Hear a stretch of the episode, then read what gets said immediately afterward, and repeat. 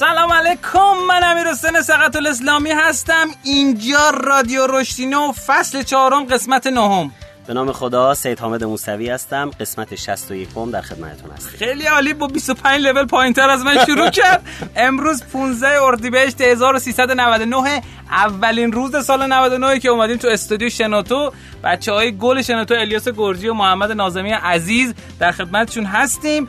رادیو رشدینو در مورد رشد کسب و کارا و رشد فردی صحبت می‌کنه. امیدوارم که با ما همراه باشید و لذت ببرید و اگه اولین باری که داریم میشنوین مشتری ما باشین. اسپانسر این قسمت از رادیو رشدینو سیستم email marketing پاکته پاکت قول میده به شما که بالاترین delivery rate رو روی inbox داشته باشه و ایمیل های شما رو با موفقیت بشونه تو inbox و قابلیت خفنی مثل marketing automation و transactional email داره که بهتون قابلیت متنوعی میده که بدون دخالت دست شما بتونید یه سری کمپینای باحال و خفن اجرا کنید که لازم نباشه درگیرش بشید. بریم بیایم اخبارنا در خدمت شما باشیم.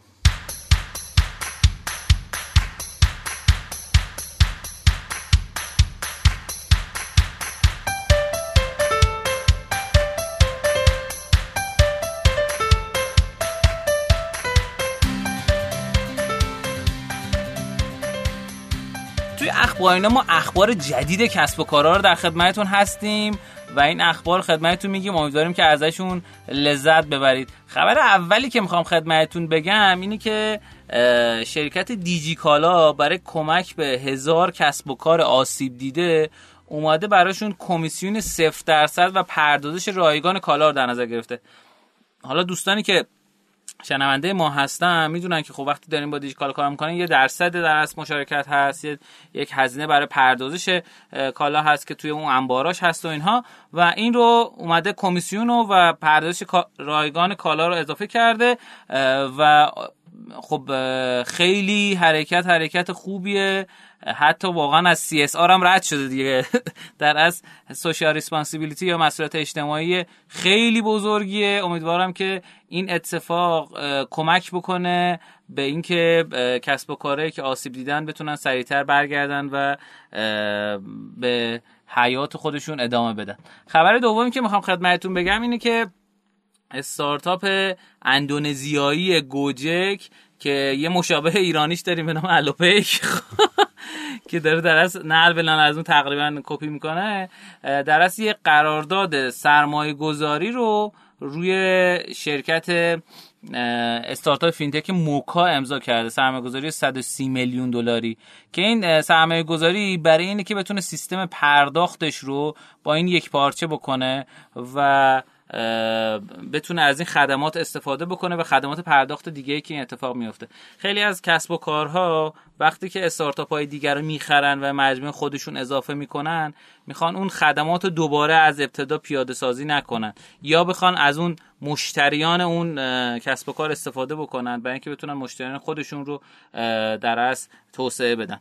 خب خبر بعدی که می‌خوام خدمتتون بگم اینه که وبینار Google Optimize 11 اردیبهشت ماه برگزار شد و 234 نفر ثبت نام کردند که حدوداً 145 نفر آنلاین بودن و داشتن استفاده می‌کردن.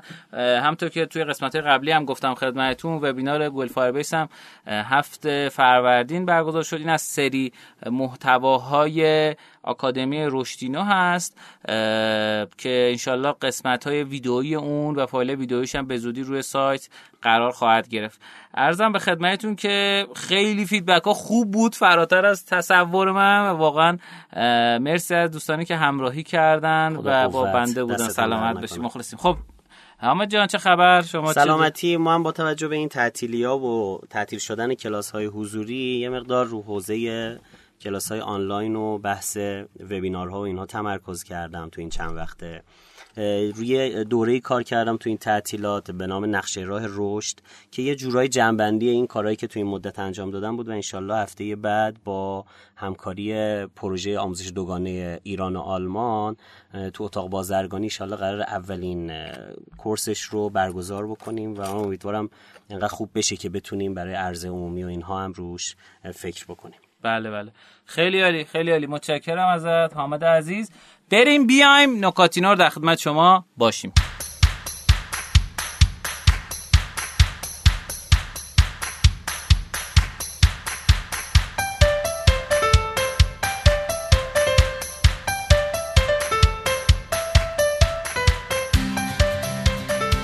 خب قسمت نکاتینه ما نکات کسب و کاری رو میگیم که امیدواریم به درد شما بخوره و ازش استفاده بکنید.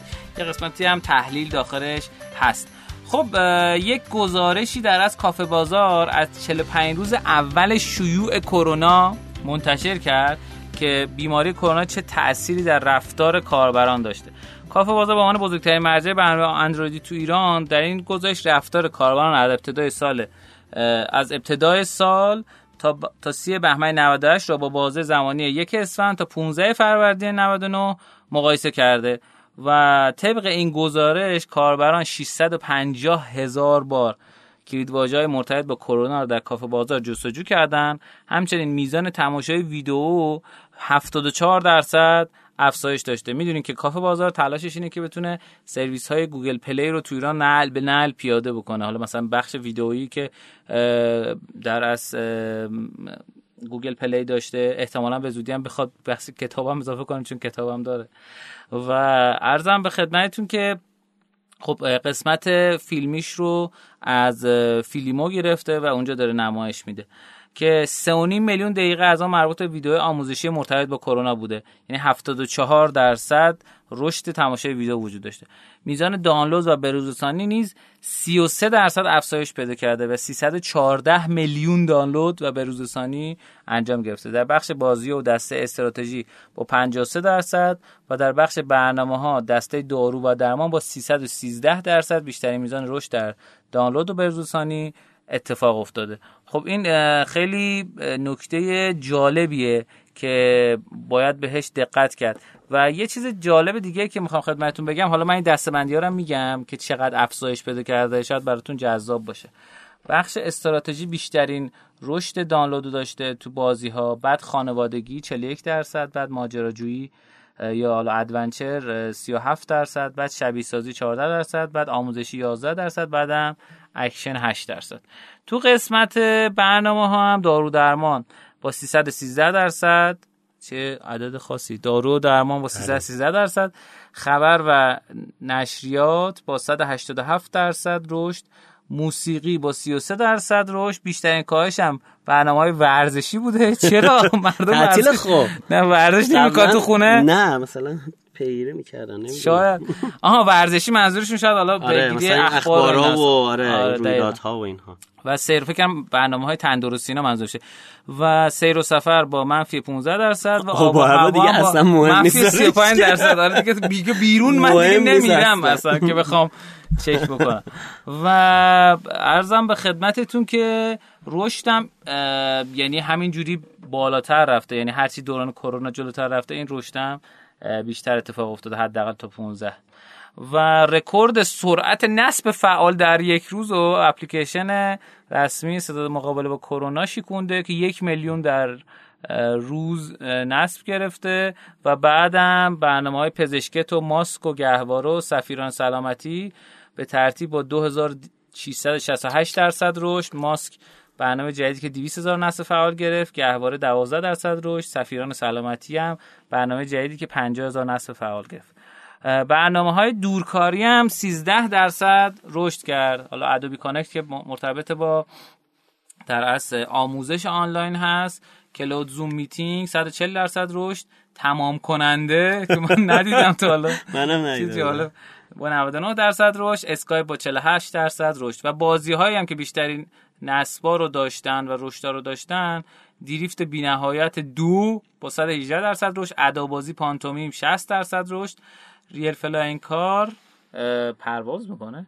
56 درصد رشد Dog Run هم با 54 درصد رشد بیشترین رشد توی بازی ها داشتن. خیلی خوشحالیم که از بین اینا خواستم بگم دو تاش نه یه دونش دارن ایرانی. دریفت بی نهایت بازی نکردم. من واسه کلا ماشینا رو بازی نمی‌کنم. خب. نکاتینای دوم که خواهم خدمتتون بگم خیلی جالبه. اولا که تو حوزه سلامت خب همونطور که متوجه شدین خب آدما بیشتر سرچ می‌کنن بیشتر در اصل بررسی می‌کنن و این خب طبیعیه کاملا تو دوران کرونا. و حالا بحثی هم که سهراب عزیز داشت توی دو قسمت گذشته در مورد پارادایم کرونا که آقا زندگی ما رو میگن آقا این یه بحران زودگذر نیست. اصلا زندگی ما رو تا ابد این کرونا تغییر داده و باید به پارادایم جدیدی که اتفاق افتاده خوب بگیریم و بفهمیم که چجوری باید با این کسب و کارمون رو در از تغییر بدیم. یه اتفاق جالبی که افتاد در از کافه بازار تازه تو این ایام کرونا از سیستم تیکتینگش بعد از فکر کنم ده سال بله. میشه. رونمایی کرد. ببینید خیلی از کسب و کارا می‌خوان راه بیفتن. میگن خب آقا ما می‌خوایم سایت رو بزنیم. مگه میشه تیکتینگ نداشته باشیم؟ سیستم پشتیبانی که بتونید شما مثلا پشت سر هم چک کنید. مگه میشه ما مثلا چت آنلاین نداشته باشیم؟ مگه میشه ما فلان چیز نداشته باشیم؟ آره آقا میشه. کافه بازار تا همین عید یعنی تا همین عید 99 یعنی فکر کنم سال 80 و خورد 80 و 8 9 یادم بود کافه بازار. قبلش دقیقا نمیاد حالا میشه بررسی هم که یعنی بیشتر از 11 سال 10 11 سال سیستم تیکتینگش رو راه انداخته بود. چون همون سیستم ایمیل کارش رو راه مینداخت بله. یعنی شما از طریق همون پشتیبانی می‌رفتی می‌زدید هم می‌خوام بگم که شما زیاد به این توجه نکنید که آقا من چجوری باید استاندارد باشم؟ به این فکر کنید که نیاز کاربر چجوری برطرف میشه. دوستان چون گفتن که مثالم حتما بزنید یک کسب و کاری هست که ما در خدمتشون بودیم. یک فروشگاه که تازه تو همون ایام کرونا در از راه اندازی شد. از 15 اسفند مثلا تا 15 فروردین بالای 100 میلیون تومن فروش داشت. خیلی خوبه واقعا این اتفاق. و جالب خدمتتون بگم مثلا این دوستان خودشون سوالشون این بود که آقا ما سایتمون به اندازه کافی خوشگل نیست. چرا مردم میان می‌خرن؟ خب خب برای اینکه کاربران به خوشگلی و زشتی در سایت شما کار ندارن. به این کار دارن که آقا نیازشون رو برطرف می‌کنین یا نه. خب اینم نکته دومی بود که می‌خواستم خدمتتون بگم از اینکه آقا حتما دقت نکنید که آقا چه فیچرهایی حتما ما باید داشته باشم همون اول بیام. خورد خورد اول نیاز مخاطب رو برطرف بکنید و بعدم تو مراحل بعدی بیان کم کم قابلیتایی که واقعا مورد نیازه و اگه نباشه کاربرا دق می‌کنن بر وزن شمدونی ها دق می‌کنن اضافه بکنید. خب حامد جان شما چه خبر؟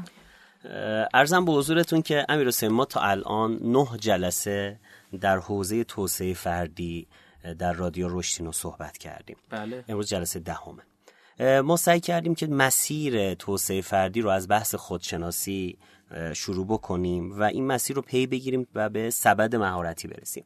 ما تو سبد مهارتی مدل 4H رو معرفی کردیم که گفتیم چهار تا شاخص و باید هر چهار تا این رو با هم رشد بدیم بیایم بالا. بعد قرارمون این شد که دیگه جلسه به جلسه در مورد آیتم با آیتم اینها صحبت بکنیم و یه نقشه راه نشون بدیم. یعنی یه سری رفرنس کتاب منبع و اینها معرفی بکنیم و دوستان که علاقه دارن به هر کدوم از این حوزه یا احساس ضعف می‌کنن تو این حوزه ادامه بدن. ما از هد شروع کردیم چند جلسه در مورد مهارت خلاقیت و اینها صحبت کردیم. جلسه گذشته وارد بخش هارت شدیم که گفتیم heart دو تا شاخه داره. یکی بحث خودشناسیه و بخش دوم بحث communication یا ارتباطاته. و با یه مبحث خیلی مهم به نام active listening یا گوش دادن فعال شروع کردیم. چند تا منبع معرفی کردم جلسه پیش. امروز می‌خوام یه منبع تکمیلی بگم و بحث جلسه گذشته رو به بحث جدید متصل بکنم.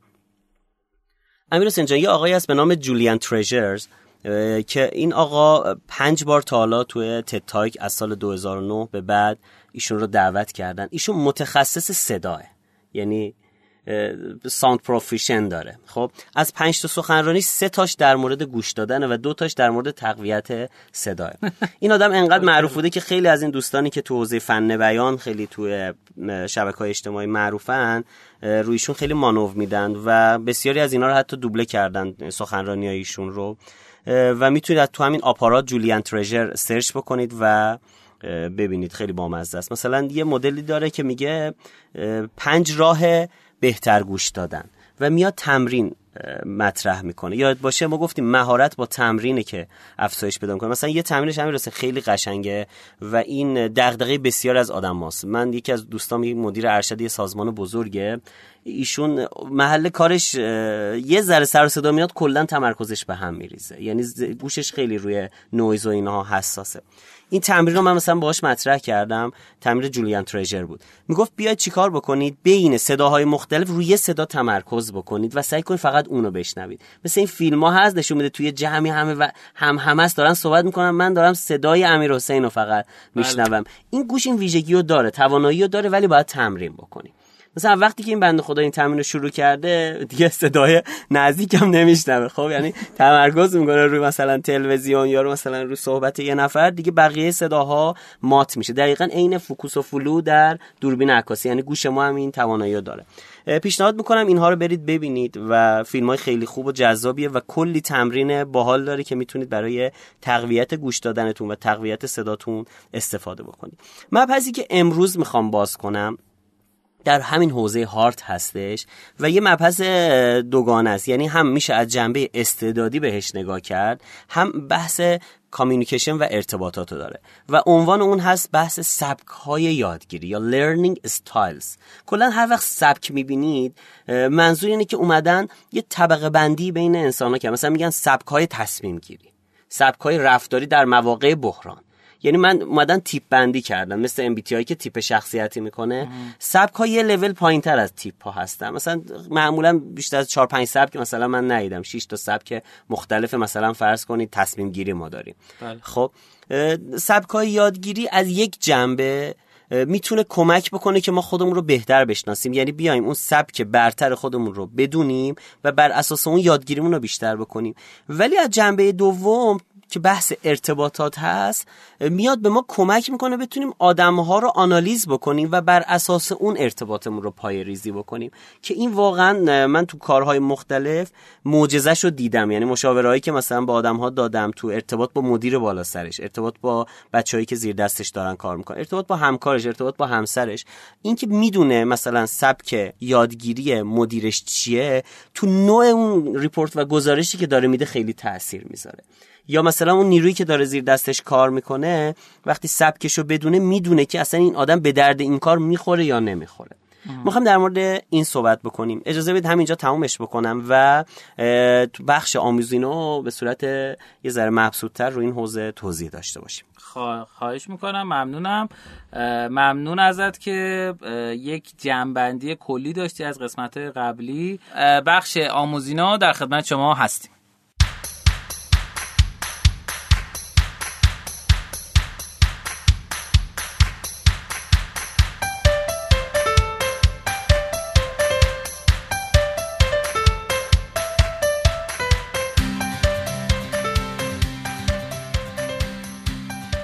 خب تو قسمت آموزینا ما در از بخش های تئوری تر رو تو بخش خودم ادامه میدیم و امیدواریم که براتون جذاب باشه. ما کتاب در از چگونه نقشه هک رشد را بسازیم آقای علدین هپی رو داریم می‌خونیم و قدم به قدم فصل به فصل با هم میریم جلو و محتواهای جذاب و هیجان انگیزی داره.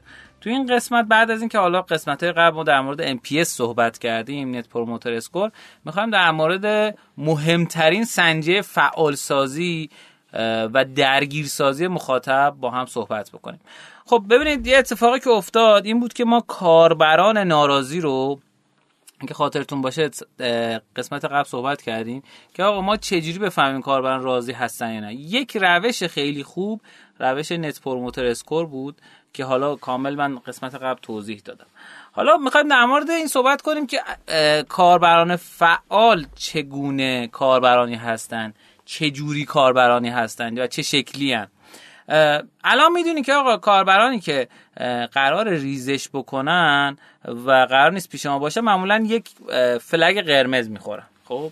این flag قرمز یا پرچم قرمز اتفاقیه که میگه آقا اگه این اتفاق افتاد کاربر به احتمال زیاد دیگه پیش ما نخواهد بود. خب؟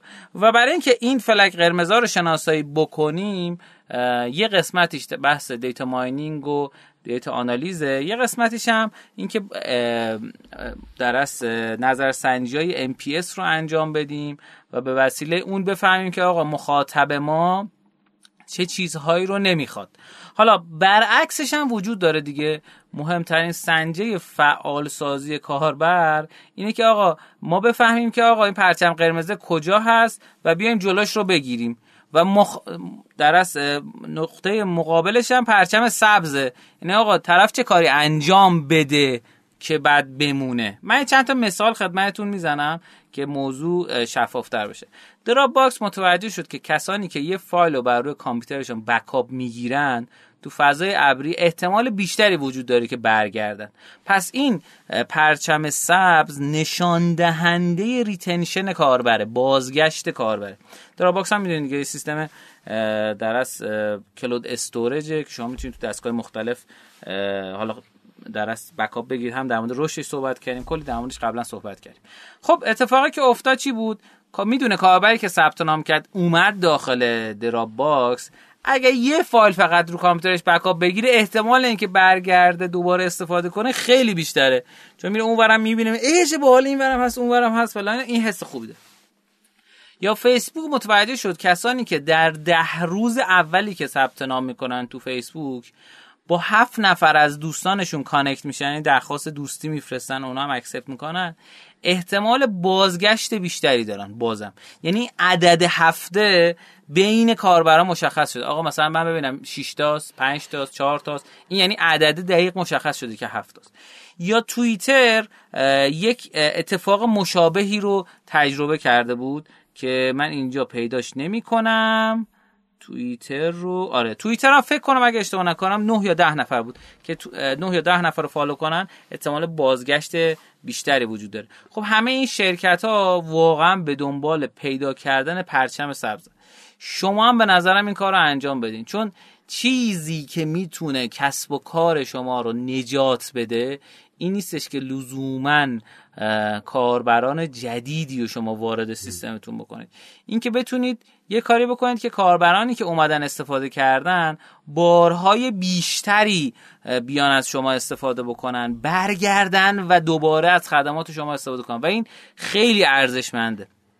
یکی از روش ها که میشه این رو متوجه شد به وسیله دیتا آنالیز. ما الان اومدیم این کار کردیم. یعنی برای دو تا استارتاپی که حالا من الان دارم صورت فعال باشون کار می‌کنم اومدیم پرچم قرمز و پرچم سبز رو شروع کردیم به شناسایی از دو هفته پیش. حالا هنوز نتایجش در نیومده ولی من شما رو در جریان خواهم گذاشت تو قسمت بعدی اگر در اومد. و فکر می‌کنم که این اتفاق اتفاق خیلی هیجان انگیزیه که شما به این موضوع فکر کنید. آقا چی میشه که کاربر من میره دیگه بر نمیگرده؟ خب چی میشه که کاربر من وقتی یه کاری انجام بده دوباره برمیگرده و دوباره از خدمات سامانه من سیستم من استفاده می‌کنه؟ خب ببینید این اتفاق اتفاقیه که باید بهش توجه بکنید. ما یک شیوه داریم در marketing. بهش میگیم اصطلاحا retention marketing. یعنی بازاریابی با تمرکز روی بازگشت مشتری.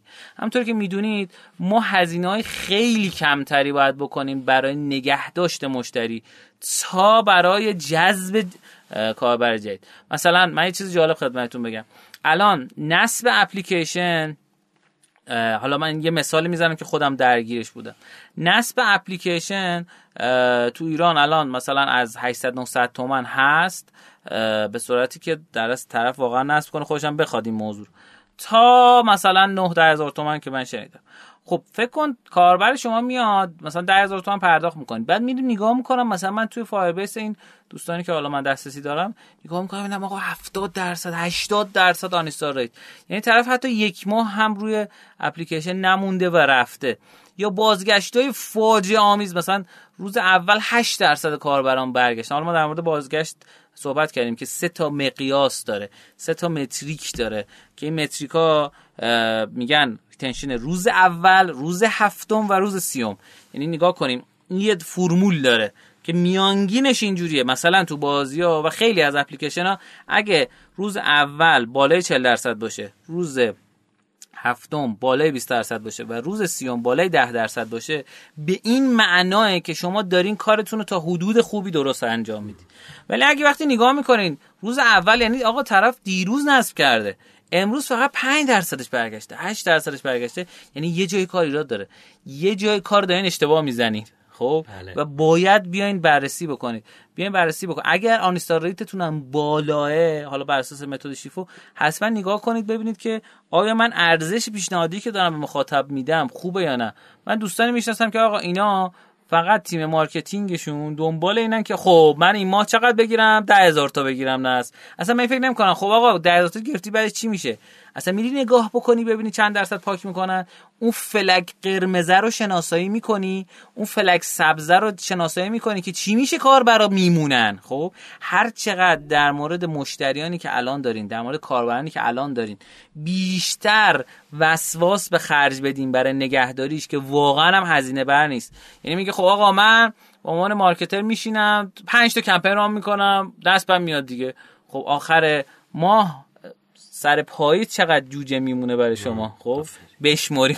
جوجه ها سر پاییز یه چیزی هن ته پاییز اصلا کلا جوجه وجود نداره. مرغ و خروس هم یه سری حیوانات دیگه. خب ارزم به خدمتتون که پس پیشنهاد اکید بنده اینه که به این موضوع خیلی دقیق فکر کنید با مشتریانتون مصاحبه کنید گپ بزنید باهاشون بالا پایین بکنید و این موضوع رو حتما لحاظ بکنید که چی میشه که کاربران پاک می‌کنن اپلیکیشن رو و میرن چی میشه که کاربران میمونن و از خدمات شما استفاده می‌کنن. آها یه نکته دیگه هم بگم. تو Firebase یه قابلیتی داره که بهش میگن prediction یا پیش بینی خودش میاد بر اساس زیرساخت گوگل یا بحث حالا Google Cloud Platform میاد متوجه میشه که کاربران شما چقدر احتمال دارد که در یک هفته آینده churn کنن. ریزش کنن دیگه استفاده نکنن. اون flag قرمزه رو خودش می‌فهمه. پس اکیداً پیشنهاد می‌کنم که برای اپلیکیشناتون Google Firebase نصب بکنید. چون چند تا قابلیت خوب میده که سیستم های دیگه اینو بهتون نمیده.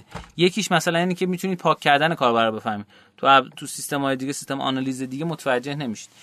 دو اینه که می‌تونید با این سیستم بفهمید که آقا یه رفتار خاص پیش بینی کنید که بعدا چقدر اتفاق میفته خب وقتی این flag قرمز رو شناسایی می‌کنه خودش بر اساس data اینا هر چی حداقل باید هزار تا user داشته باشه. هر چی user اتون بیشتر باشه دقیق‌تر محاسبه می‌کنه.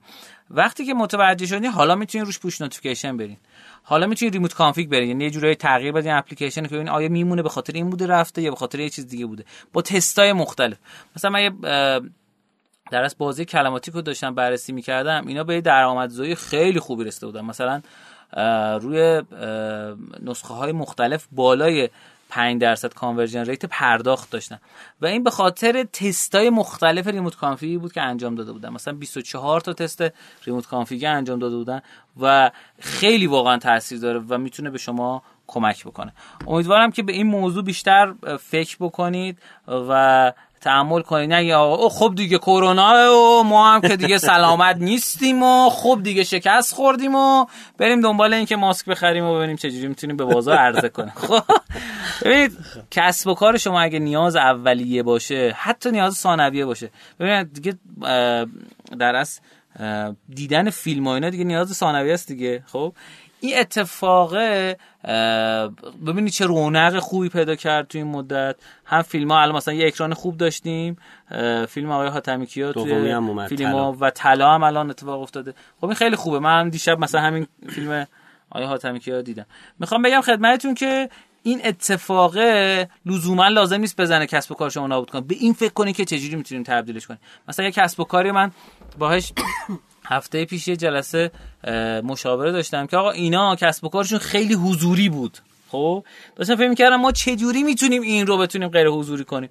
و راهکارهای خیلی خوبی پیدا شد. واقعا به فکر کنید. اگه واقعا حتی کسب و کارتون هم حضوریه چه جوری ما اینو می‌تونیم غیر حضوری بکنیم خب حامد جان در خدمت شما هست ممنونم. خب با اجازهتون می‌خوایم بحث سبکای یادگیری رو خیلی خلاصه و جمع و جور خدمتتون ارائه بکنیم و ایشالله بتونیم یه راهکاری و پیش روی ذهن بچه ها باز بکنیم که ایشالله بتونن از این به بعد یه ذره متفاوت تر به غذایا نگاه بکنن. بله. خب در حوزه سبک یادگیری خیلی ها کار کردم من حداقل هفت تا نظریه رو روش مطالعه کردم. از نظریه کلب بگیرید وارک استرنبک گراشا گریگوریک.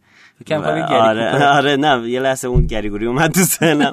و سولومون و امثال هم روی حوزه سبکای یادگیری به صورت جدی کار کردم. مدلی که من انتخاب کردم براتون یکی از مدل های خیلی خوبه که خیلی هم یادگیریش راحته و هم خیلی کاربردیه به نام مدل وارک.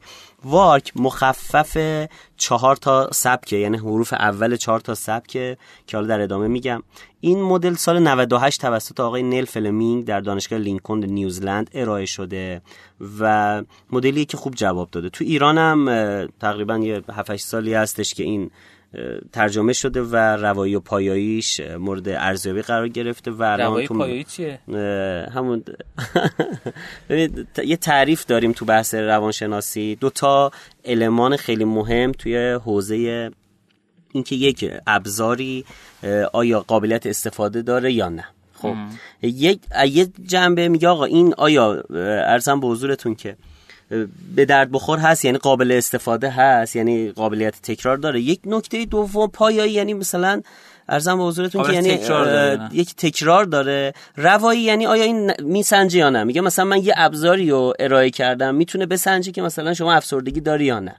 اینکه اگه بتونه بسنجه واقعا یعنی مثلا ما از ابزار دیگه هم استفاده کنیم اینم بیایم استفاده بکنیم این یعنی رواه خب؟ پایایی یعنی تو تکرار خطاش کمه. یعنی مثلا فرض کن برای تو جواب میده برای یکی دیگه جواب نمیده. خب؟ این دوتا رو تو روانشناسی معمولا میان با ابزارهای مختلف حالا خیلی جالبه. کمی و کیفی ما تو اینو استارتاپ هم اینو داریم. ما میگیم solution problem fit خب. یعنی solution ما problem رو حل می‌کنه یا نه. مرحله بعد میگیم product market fit اون product نیاز همه بازار حل می‌کنه یا نه؟ باریکلا خیلی میگم دیگه. حالا تو روانشناسی مثلا میگن فلان آزمون مثلا 70 درصد روایی داره. این خیلی خفنه. چون بحث مباحث انسانی یه مقدار پیچیده پیچیده است. مثل بله. ریاضی نیست که مثلا بگم با آلفای کرومباخ فلان ضریبش مثلا خیلی بالاست و اینا خیلی نمیشه چیز کرد. خب بگذریم این چهارتا رو بذارید من یه بار سریع معرفی بکنم. سبک اول عنوانش هست دیداری یا ویژوال. حرف اول وارکه سبک دوم اودیتوری یا شنیداری سبک سوم read and write یا نوشتاری و سبک چهارم حرکتی. یه آزمونی هم گفتم خدمتتون اه، برای این تولید شده. 16 تا سوال بیشتر نیست. 16 تا سوال چهار گزینه‌ایه دوستان تو اینترنت search بکنن سبک یادگیری VARK. کلی سایت میاد ولی خیلی ها متاسفانه اومدن کاسبی کردن. آزمونی که رایگان همه جا ریخته رو برداشتن پولی میدن و نمی‌دونم حالا با روش هایی که شما یادشون دادی آوردن بالا تو صفحات اول گوگل و طرف هزینه میده. یه سایتی که من پیدا کردم و رایگان گذاشته سایتی هست به نام HR MACY hrmacy.ir خب این سایت ها رو برید یه بخشی داره اون بالا سمت چپش گاه نوشته ها نوشته معرفی مدل وارک در سبک یادگیری. هم آزمون رو گذاشته کلیدش رو گذاشته و یه سری توضیحات که دوستان می‌تونن استفاده کنن. یه بار دیگه بگم hrmacy.ir hrmacy.ir خب. این داستان چه شکلیه؟ ببینید تو سبک یادگیری اولین نکته که میگه میگه آدم ما تو هر چهار تای این ویژگی ها خب یه مقدار دارن یعنی از هر چهار تا این دارن ولی معمولا یه دونش نسبت به بقیه برتری داره. مثل اون قضیه ترجیحات توی چیه MBTI یا مثل قضیه مزاج هاست. بله. ما بالاخره همه اینا رو داریم این عناصر رو ولی یک عنصر تو ما بیشتره. تو سبکای یادگیری هم یکی از این سبک ها معمولا تو آدم ها نسبت به بقیه بیشتره. که این سبکه یه مقدار اصلا مدل رفتاری این آدم و مدل یادگیری و مدل تعامل این آدم در ارتباط با دیگران در ارتباط با دیتا در ارتباط با یادگیری رو میاد چیکار می‌کنه؟ تحت تاثیر قرار میده. دیداری ها کسایی هستن که ترجیح اولشون تو ارتباط دیدنه.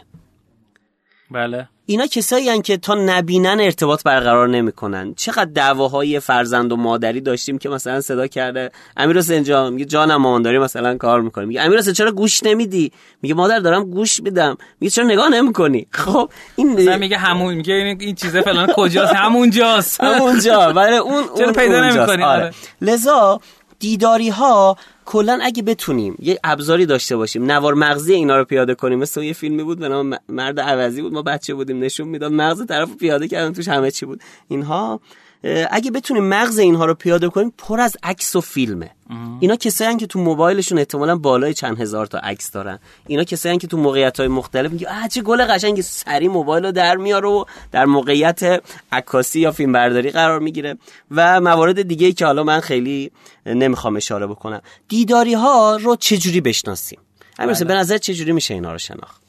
ببین آدمایی که به نظرم مثلا وقتی دارن توصیف می‌کنن همه چی رو به صورت میگه مثلا میگه عجب آدمیه که مثلا خوش چهره است خوش لباسه. وقتی داره وقتی می‌خواد شنیداری باشه مثلا میگه چه صدای قشنگی داره چه صدای خوبی میاد صدای پرنده ها رو ببین مثلا چه جوریه. من از رو توصیفات آدم خیلی خوبه. حالا بذار من چند تا کد دیگه هم بهت بگم. بله بله. اولین نکته ای که تو دیداری ها دیده میشه اینه که هر چی میگن و تصویر می‌کنن همزمان. یعنی اینا دستشون داره میگه. مثلا می‌خواد بگه حالا الان ما تصویر نداریم اینجا توضیح بدم. می‌خواد بگه مثلا جعبه چقدری بود؟ خب می‌کشه با دستش نشون میده. میگه انقدر در انقدر در انقدر خب؟ یا مثلا اینا می‌خوان آدرس بدن روانی می‌کنن. ببینید ما مثلا چیکار می‌کنم میگه مثلا می‌خوام برم فلانجا می‌خوام برم شنوتو میگه ببین اونجا هست سر اون مق... کوچه ای که سوپری داره و روبروش کله پاچه ایه اونورش یه در سبزه هست خب؟ نه. اون نه. میپیچی تو کوچه؟ این طرف یه در قرمز است. خب اون نه. اون هم نه روبروش می‌دونی چی کار می‌کنه امیر حسین؟ این مسیری که رفته و ذهنش عکس گرفته رو داره برای تو عکس رو پشت هم ارائه می‌کنه. ولی چون عکس نامنظم بوده کلش چرخیده آدرسی که میده روانیت می‌کنه. خب چرا؟ چون پر از تصویرهای پشت سر و تو باید همه اینا رو تجسم بکنی و خیلی نمی‌تونی ارتباط بگیری. دیداری ها چجوری بهتر یاد می‌گیرن؟ خب به... چجوری بهتر؟ با فیلم؟ با نمودار با عکس با اسلاید یعنی ما معلم ها برای دیداری ها سلوشنمون ایناست. مثلا آموزش با فیلم. یه فیلم پخش می‌کنم بعد وسطش نگه میدم یه نکته توضیح میدم. این بهترین روشه برای اینها. اینا معمولا هابی و سرگرمی هاشون هم فیلم دیدن عکاسی کردن. خیلی بسریه به قول معروف این سرگرمی هاشون دیداری ها یه نکته هم که دارن یه ذره کلا آدمای پرهیجانتر و اکتیوتر و یه ذره شارپتری نسبت به بقیه گروه ها بله. تندتر حرف می‌زنن و خیلی اکتشون بالاست. اینا معمولا خیلی سوشالتر و اجتماعی تر هستن. اینا کدایی که می‌تونید دیداری ها رو بشناسید. گروه دوم گروهی هن که معروف به شنیداری ها هن. اینا اولویت اولشون تو یادگیری شنیدنه. همین اون موقع که من مدرسه درس می‌دادم خیلی اتفاق میافتاد که مثلا شاگردی وسط درس دادن من سرش پایینه مثلا یا داره به کتاب نگاه می‌کنه یا پنجره داره بیرون نگاه می‌کنه. ما معلم هم موقع ها هنوز مثل الان انقدر پیشرفت نکرده بودیم. می‌خواستیم مچگیری کنیم. یه دفعه می‌رفتیم مثلا بالا سرش می‌گفتم چی گفتم؟ که مثلا طرفم یه شوکی هم به طرف می‌دادیم با صدای بلند که طرف مثلا بگرخه. آره بگرخه به قول شما. بعد طرف برمیگشت قشنگ توضیح می‌داد. ای فلان فلان شده اینا نقشه کشیدن.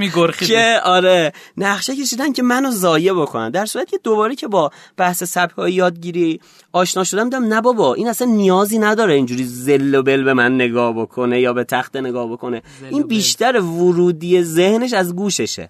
بیشتر میشنوه. اومدن کار تحقیقاتی انجام دادن دیدن یه ارتباط خیلی خوبی بین شنیداری ها و کتاب خوندن وجود داره. مثلا دیداری خیلی حوصله نداره که متن بخونه. اصلا کلا کتابم دیده میره اینا بخرن یه اونجوری بر می‌زنن ببینن عکس مکس داره لاش خان نگاه بکنن یا نه. ولی شنیداری آدمایی که رمان های هزار صفحه‌ای رو می‌تونن بخونن و می‌خونن. اینا اتفاقا چون همیشه با کلام خوب ارتباط برقرار می‌کنن تو این جنبه هم خیلی آدم های قوی یعنی آدم های کتابخون و مطلب خونی هستن. شنیداری ها نسبت به دیداری یه لول انرژیشون پایین تر یعنی یه ذره متینتر و آرومتر صحبت می‌کنن. یه نکته ای که دارن اینی که رو بحث ادبیات و گویش خیلی رایت کن هستن. یعنی چی؟ یعنی مثلا کلماتی از ایشون میشنوید؟ که تا الان شاید نشینده یعنی دایره لغات اینا خیلی بالاست. اینا معمولا تو زبانهای خارجی هم آدمهای موفقی هستن. کلا کلامشون هم سعی می‌کنن با وقار و با آرامش صحبت بکنن. الیاس گرجی نمونه از آدمهایی که شنیداریش خیلی قویه. کسی که نگاه بکنه خب هم صداش خیلی بعد آروم صحبت می‌کنه. فکر می‌کنه صحبت می‌کنه. ولی من و تو صحبت می‌کنیم بعد فکر می‌کنیم. خب یعنی دیداریا خیلی اینجوری اسپیدشون بالاتره. بریم گروه سوم. گروهی که معروف به ریدن رایت یا نوشتاری. تو دوبله فارسی که انجام دادن نوشتاری ترجمه کردن. نوشتاریا کسایی که امیر حسین با نوشتن یاد می‌گیرن. چقدر شده؟ مثلا تو دانشگاه یکی میدی تون تون داره جزوه برم داره انگار وحی نازل شده. استادم داره چرت بده همه میگن بابا چی داری می‌نویسی؟ میده بابا اسلایدا رو میده تو جزوه هست. میگه نه من می‌نویسم یاد, یاد می‌گیرم. این یه سبکه. خواهش می‌کنم این آدم ها رو باهاشون بهتر برخورد بکنید. اینا معمولا تو دورهای آموزشی سرعت کل کلاس رو می‌گیرن. چون همیشه اصلا یه لحظه اصلا اینو یه بار دیگه تکرار همه ای بابا بس کن ساکت شد دیگه. خب آره یعنی کسایی هن که باید بنویسن. یه نکته در مورد نوشتاریا بگم. درست اینها کند تر نسبت به دو گروه بالاترند ولی عمق یادگیری اینا نسبتا نسبت به دو گروه دیگه یه مقدار بیشتره. چرا؟ چون اینا همیشه با ثبت کردن کارشون رو می‌برن جلو. در مورد بتهوون میگن یه ایده به ذهنش می‌رسه سری در جا مینوشته. میگه من یادم میره. بعد میگن بالای 80 درصد دیگه رجوع نمی‌کرده به این نوشته هاش نکته مهمم اینه اینا جزوه خوب سرنگ می‌نویسن. خیلی وقتا به درد فقط ماهی که جزوه نمی‌نویسیم می‌خوره. خب؟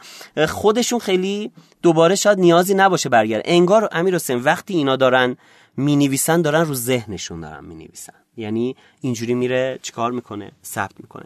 یه ویژگی خیلی خوب دارن نوشتاری ها و این که خدا بهشون یه توانایی خاص داده. توانایی دستبندی و فهرستبندی فوق بالایی دارن. من یه همکاری داشتم که البته برای من کار می‌کرد. من یک تلمباری از دیتا رو به این آدم می‌دادم و در عرض دو روز چنان دسته بندی میگه خودم میدم من به من چه چیز خوبی نوشتم خودم نمی‌دونم. یعنی مثلا این فهرست کتابا از یک یک یک یک تو. فوق العاده اینا نه اینکه همیشه با فرایند نوشتن و دسته بندی سر و کار دارن اینها تو سورت کردن و مرتب کردن خیلی موفقن. خاطرم مثلا من تو تیم هایی که میرم تو تیم های کاری که کار محتوا دارن انجام میدن میگم یه نوشتاری بذارید کارهای شما رو جمع بکنه. گور رو مثلا اون شنیداریه میره ده تا مثلا مطلب می‌نویسه اون یکی دیداریه میره 50 تا عکس داره میاره. تلپی میریزن رو میز مثلا فرض کن توی کار رسانه ای می‌خوان انجام یه کار محتوا می‌خوان انجام بدن. نوشتاری اینا رو جمع می‌کنه و نوشتاری توانایی فوق العاده بالایی داره توی سازماندهی کردن مرتب کردن و دسته بندی کردن و categorize کردن و این مباحث. گروه آخر گروهی که یادگیرنده های حرکتی یا سینتیک یا kinetic. پس VARK میشه V visual A aural R read and write و آخریش سینتیک یا حرکتی. اینا کسایی هن که به اصطلاح learning by doing دارن. یعنی اینا تا یه کاری رو انجام ندن یاد نمی‌گیرن. اینا معمولا کسایی هن که باید مشغول یه کاری باشن و آدم های معمولا فنی هم هستن. بذارید یه مثال بزنم کل این داستان رو براتون جا بندازم و چند تا نکته بگم و بحثم رو جمع بکنم. فرض کنید یک نرم افزار جدیدی اومده خب و ما می‌خوایم بریم یاد بگیریم. آدم دیداری می‌خوایم ببینیم هر کدوم اینا چجوری ترجیح میدن یاد بگیرن. آدم دیداری ترجیح میده بره سر کلاس؟ یعنی یه جایی بره یه استادی رو ببینه. یا اگه قرار نیست بره سر کلاس یه فیلم آموزشی ببینه. یا یه از این کتابایی هست مثلا آموزش نرم افزار در 20 روز همراه با تصویر. آموزش تصویری فلان نرم افزار. گام به گام مثلا یادگیری فلان نرم افزار با تصویر. یعنی بتونه تو تصویرهای مختلف این اکثر رو بگیره و تو ذهنش سورت بکنه و بتونه اون نرم افزار رو یاد بگیره. شنیداریه؟ آدمیه که می‌تونه تکست بوک بخونه. یعنی چی؟ یعنی مثلا کتاب رفرنس این به زبانهای مختلف حالا زبانی که تسلط داره 700 صفحه در مورد ویژوال بیسیک مثلا کتابه. میشینه می‌خونه اینو. من تا حالا تو عمرم بالای 300 صفحه کتاب نخوندم. مثلا کتاب 500 صفحه 700 صفحه رو میشینه و می‌خونه و اگه پادکستی تو این حوزه باشه گوش میده. معمولا تو این چهار تا گروه پادکست گوش کنا شنیداریان بیشتر. یعنی بیشتر شنیداری سمت پادکست میرن. نوشتاری از دوتا reference بالا یعنی فیلم آموزشی کلاس voice فلان اینا. جزوه برداری می‌کنه اون جزوهش محل رجوعش میشه و اون با اون جزوه هست که می‌تونه یاد بگیره. حرکتیه چه کار می‌کنه؟ همین رو به نظر برای یادگیری. حرکتی انجام میده تمرین می‌کنه. میگه بابا بشین همینجا می‌زنی دو تا گم می‌زنی یاد می‌گیریم دیگه. خب خیلی چیز نه به خاطر هم این درصد خطای اینا همیشه بالا مثلا توی کارخونه ها هیچ وقت حرکتی ها رو اول نذارید بالا سر دستگاه. چون نمی‌خونه دستورالعمل بزن دکمه بوف. ترکید و این آدم خاطرم اینا از بچگی همیشه اسباب بازی خراب کنه حرکتی هم بیشتر. چون می‌خوام ببینن این چجوری کار می‌کنه یاد بگیره بعد میشکوننش. خب بزرگ که میشن تلویزیون رو خراب می‌کنن یخچالو این بابایی که هنوز دیدی تو هفتاد سالگی به یه چیزی خلاصه تو خونه گیر میدن و می‌خوان تعمیرش بکنن و نابودش می‌کنن اینا احتمال زیاد آدم های حرکتی هستن. خب من تا اینجا بیشتر جنبه استعدادی قضیه رو گفتم. یه چند تا نکته جمع و جور توی 4 5 دقیقه ادامه مبحثم. در مورد بحث ارتباط بگم و ببینیم چه جوریه. بذارید من دو تا مثلا رویکرد رو با هم بریم جلو. فرض کنید شما یه رئیسی دارید و می‌خواید با این آدم کار بکنید و با این آدم تعامل داشته باشید. مثلا می‌خواد یه گزارش هفتگی ماهانه سالانه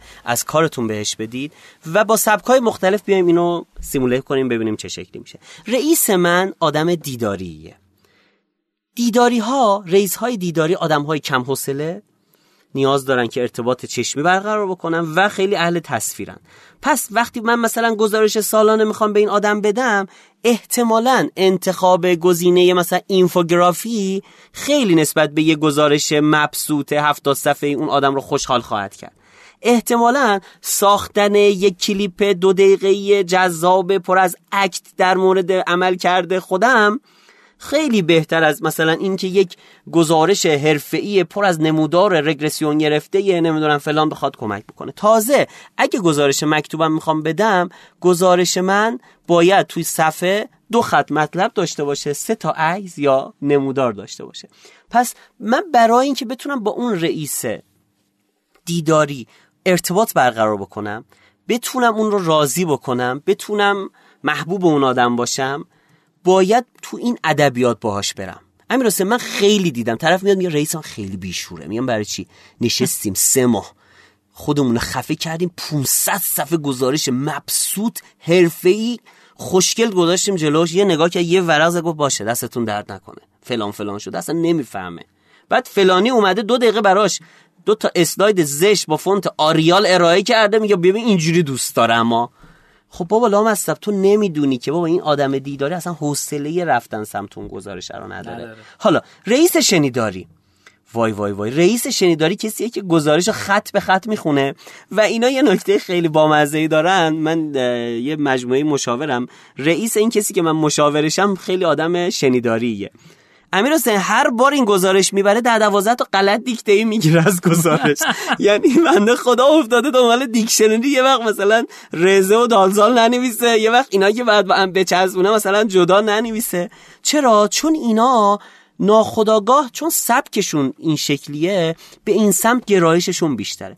بعد این آدم شنیداری تو روز حداقل ببین اتاقشون با هم هفت قدم الا نه قدم. حالا با قدم من نه قدم با قدم تو هفت قدم فاصله داره. روزی 20 خورده ای بار با این آدم تماس تلفنی داره.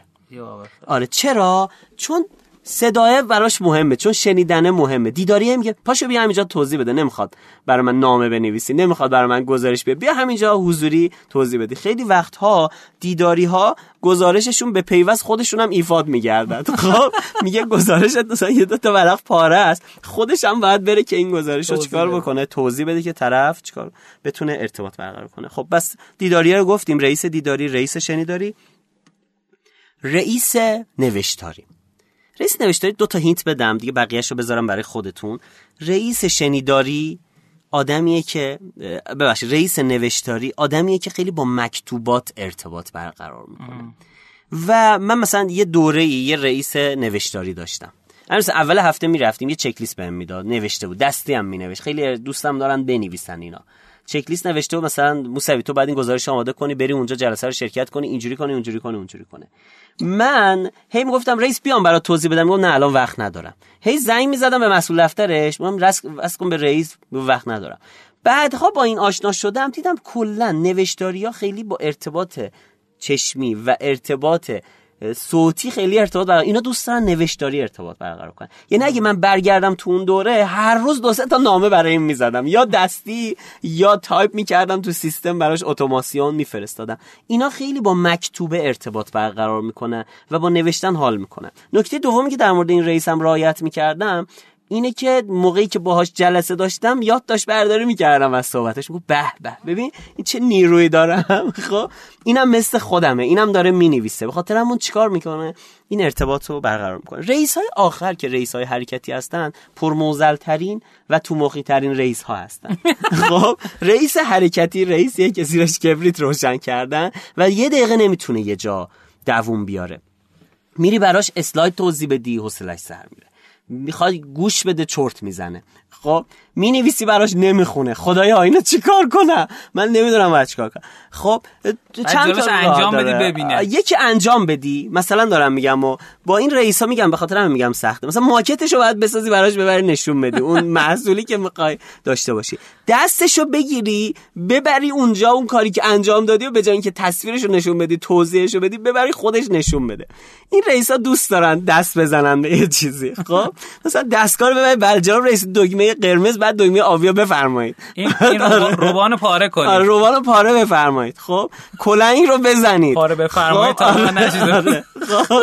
آره. کلنگ رو بزنید. این هر چیزی که اینها رو به حرکت واداره و act میشه. مثلا من حالا اینا hint ای خوبی نیست اخلاقی نیست ولی باید مثلا من تو جلسات رئیس های ارزم آدم های حرکتی رو من بلند می‌کنم معمولا تو جلسات. چرا؟ مثلا رئیسه. میگم آقای رئیس یه لحظه تشریف بیارید. فرض کن آقای رئیس اینجا هستم من نیروی ایشونم. من میام سمت ایشون. ایشون دو تا برخورد مختلف. آقای رئیس میشه الان شما من یه برخورد تند بکنی؟ اینو وارد role play ش می‌کنم. بعد جلسه تموم میشه میگه جلسه خوبی بود. خیلی ممنون. عالی بود. خب؟ این آدم از اینکه بشینه اذیت میشه. اینا معمولا سندروم دست بیقرار پای بیقرار خودکار هلیکوپتری. خب دیدی هلیکوپتری تو دستش؟ خودکار اینا رو این شکلی میشه. خودکار آره. هلیکوپتری داری؟ نه خودم اختراع کردم ولی پا دست بیقرار رو داریم. خب آره. داستان اینه که اینا زود خسته میشن. پای است. آره. اصلش دارم پای آره. خب اون دست بیگانه هم که این چیزه بود تو آره. سریال پایتخت و اینا. اینجوری نیست بابا خیلی خوش دست داره. خب من یه جنبندی بکنم پسم رو توی یک دقیقه. ما در مورد سبک یادگیری صحبت کردیم گفتیم سبک یادگیری یه ابزاری که هم می‌تونه تو خودشناسی شما کمک می‌کنه هم تو ارتباط شما کمک می‌کنه. گفتیم چهار تا سبک داریم. دیداری شنیداری نوشتاری و حرکتی. گفتیم این رو اگه بتونید پیدا بکنید که آزمونش هم هست و مسیر یادگیری و رشدتون رو بر اساس این بذارید. یعنی اگه شما نوشتاری هستید خجالت نکشید از اینکه 10 تا جزوه دارید. بله. این اگه دیداری هستید هی نگید وای من خیلی کم کتاب می‌خونم. من همش فیلم آموزشی دارم نگاه می‌کنم. خیلی بده. نه بد نیست. برای تو اتفاقا خوبه. تو برو فیلم آموزشی نگاه کن. تو نمی‌خواد کتاب بخونی. خب؟ یا شنیداری مدل دیگه.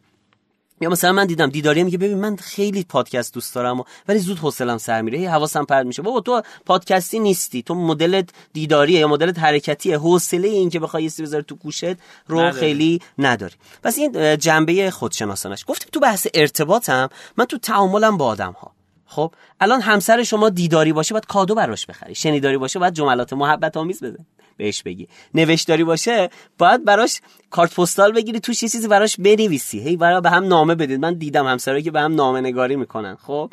و اگه حرکتیه ورش داری ببری بیرون پارک باغ استان بالاخره خرید این ور اون ور اینا حالشو خوب می‌کنه. طرف خانمش دیداریه هی میاد عزیزم من تو رو خیلی دوست دارم. میگه خب دوست داری خب کادوت کو. خب این از این دقیقا سر کارم همین شکلیه. یعنی مدل کاری این شکلیه. ما قراره یه گزارش جمع بکنیم. بهترین آدم کیه؟ اینا رو بی زحمت من سه تا سوال می‌کنم و بحثم تا ما می‌خوایم یه گزارش تو اداره جمع بکنیم. یه تیم داری شما. به کدومشون میدی؟ به کدوم سبک میدی؟ یه تیم یعنی چی؟ متوجه نشدم. یه تیم داری. پنج نفر نیرو داری. می‌خوای یه گزارش جمع بکنی. کی مینی گزارش رو جمع می‌کنه؟ آها. اونی که در از نوشتاری. نوشتاری. آفرین. خب می‌خوای بریم یه جا یکی از نیروهاتو بفرستی. نه یکی از نیروهاتو بفرستی یه جا پرزنت بکنه. بهترین پرزنترها معمولا کیا هستن؟ دیداریان آفرین آفرین. خب, خب. یه جلسه یه قرار یه سری مطلب خیلی مهم گفته بشه و تو یکی از نیروهاتو می‌خوای بفرستی به نمایندگی از خودت مطالب رو بگیره ورداره بیاره. بهترین نیرو کیه؟ بنویسه نوشتاری هست دیگه. نوشتاری یا شنیداری؟ من شنیداری بیشتر ترجیح میدم. خوب گوش میده. بقیه میرن اونجا با قول معروف سرشون گرم موزای رو میز و حواسشون به این و اون و موبایلشون و اینها. شنیداری میره میاد. عین مباحث با 10 درصد خطا مثبت منفی 10 درصد خطا کل مباحثی که اونجا مطرح شد و میاد میگه. دیداریه رو میفرستی میاد چی گفت؟ نمی‌دونم. چی چیکار می‌کرد؟ والا خیلی آدمای خوبی بودن. چی می‌گفتن؟ نه متوجه نشدم دقیقا. ولی لباسش خیلی خوب بود با قول تو. خیلی خوب ارائه می‌داد. ولی خیلی متوجه نشدم. امیدوارم بحث امروز برای دوستان مفید واقع شده باشه و اگه دوست دارید برید آزمون رو بدید و از امروز یه ذره دقت بکنید رو سبکای بقیه. و بتونید این رو کشف بکنید بدون آزمون و مدل تعاملتون رو با اینها مدیریت بکنید. خیلی ممنونم. خب متشکرم از شما آقای حامد موسوی عزیز. خیلی جذاب و شنیدنی بود. امیدوارم که دوستان استفاده کرده باشن. من تو این قسمت باید تشکر کنم از اسپانسر این قسمت از برنامه پاکت سیستم email marketing پاکت. که یک delivery rate خیلی خوب میده. ما تجربه خودمون داشتیم که حدودا تا 13 درصد open rate داشتیم. یعنی یه قسمتی از فهمیدن اینکه ایمیل شما می‌رسه دست مخاطب اینه که open rate خوبی داشته باشه بیشتر باز بشه. و از اون ورم این اتفاق اتفاق هیجان انگیزیه که هم marketing اتوماسیون داره هم transactional email داره. ایمیلاتون رو می‌تونید به صورت خودکار ایمیل ثبت نام اینا رو باش ارسال بکنید. و خدمات هیجان انگیزی داره که پر ایمیل یعنی بر اساس تعداد ایمیلیه که شما می‌تونید ارسال بکنید. ممکنه شما مثلا هزار تا عضو داشته باشیم. ممکنه ده هزار تا مهم نیست. مثلا شما در ماه میایین هزار تا می‌خریم پنج هزار تا می‌خریم این یک نوع نگرشه که واسه کسایی که اتفاقا خودشون دارن توسعه میدن سیستم رو این روش بهتره و شاید مقرون به صرفه تر باشه. بستگی داره به نوع کسب و کار شما. امیدوارم که از این قسمت هم لذت برده باشین. تو این قسمت با آقای موسوی عزیز خدافزی می‌کنیم و میریم در قسمت مهمانی و در خدمت مهمانمون هستیم. خیلی ممنونم. خدا نگهدار. متشکر خداحافظ شما. بریم بیایم مهمانی در خدمت شما هستیم.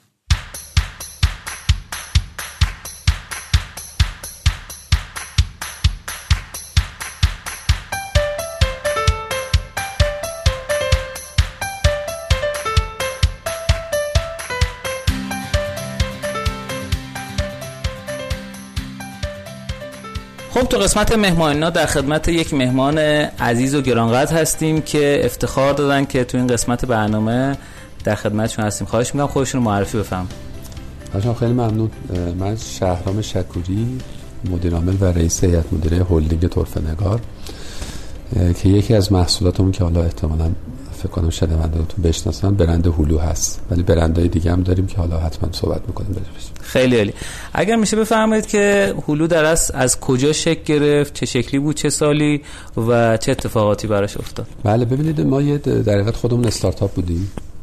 حالا اون موقع مفهوم استارتاپ به این معنای امروزی نبود ولی واقعیت هم این کار رو انجام می‌دادیم چون توی محیط دانشگاه یه زیر زمینی بود که سه دانشجو بودیم با هم هم دانشگاهی بودیم. دانشگاه آزاد رشته مهندسی نرم افزار. و خب در حقیقت یک سال آخر به این فکر افتادیم که یک محصول ایجاد بکنیم یه نرم افزار بنویسیم. موضوع پایان نامه من و یکی از شرکان بود. و آمدیم وارد این فضا شدیم که خب چون من دو سه سال قبلش تو بازار تجربه اینو داشتم که اصناف دارن کار می‌کنن با حسابداری چجوری دارن کار می‌کنن آشنا نبودن کامپیوتر نبود اون زمان سال 77 76 و خب به این نتیجه رسیدیم که یک محصول بنویسیم یه نرم افزار بنویسیم نرم افزار حسابداری هلو رو نوشتیم. تو همون محیط دانشگاهی تقریبا یک سال و دو سال طول کشید. روز 14 ساعت برنامه نویسی می‌کردیم کامل. با اون امکانات اون موقع حالا سورسمون رو با فلاپی دیسک جابجا می‌کردیم. اون موقع شبکه ها تازه اومده بود workgroup بسته بودیم بعد از یه مدت که استفاده بکنیم. و اینکه این نرم افزار هلو رو نوشتیم و شروع کردیم تو بازار عرضه کردن. بله خیلی عالی. چه شکلی وارد بازار شدین اما اول؟ یعنی چجوری نرم افزار شروع کردیم به فروختن؟ ببینید ما روز اولی که با دوستان نشستیم یه کاغذی گذاشتیم جلومون که خب کی مدیر باشه کی چیکار بکنه تقسیم وظایف بشه. هم بحثی که تو همه به نظر من دانشجویی ها هست الان یه مقدار علمی تر شکل گرفته برای استارتاپ ها. و صحبت بود که اسم شرکت چی باشه طرف نگار انتخاب کردیم به معنی در حقیقت طرفه معنی شگفت انگیز و نگارم خب یه استعاره داره از برنامه نویسی در حقیقت. و برند هلو رو درست کردیم. ظاهر زیبا هسته محکم شعارش بود. و شروع کردیم خب اینو روش کار کردم بعد از یک دو سال که نوشتیم. همون موقع تو اون کاغذ هم یه یادداشتی داریم که حالا ان یه بار بعد اینو بیاریم یه جا معرفیش بکنیم چون هستش کاغذش. که پنج سال آینده بازار نرم افزار ایران دستمون باشه. بعد نوشته بودیم مثلا نوشته بودیم دسترسی تو همه مناطق به محصول باشه بعد انتخاب اول مشتری باشه. واقعیت اینه که مهندس نرم افزار کار می‌کردیم و نرم افزاری بودیم یعنی به عنوان مهندس اطلاعی از بحث مدیریت نداشتیم اون موقع. ولی خب ذهن انسان دیگه بالاخره ویژن میژن و تمام بحث مدیریتی از فلسفه وجودی خود انسان ها میاد بیرون سرچشمه می‌گیره. و این اتفاق افتاده بود. ما ناخواسته داشتیم کار استراتژیک می‌کردیم.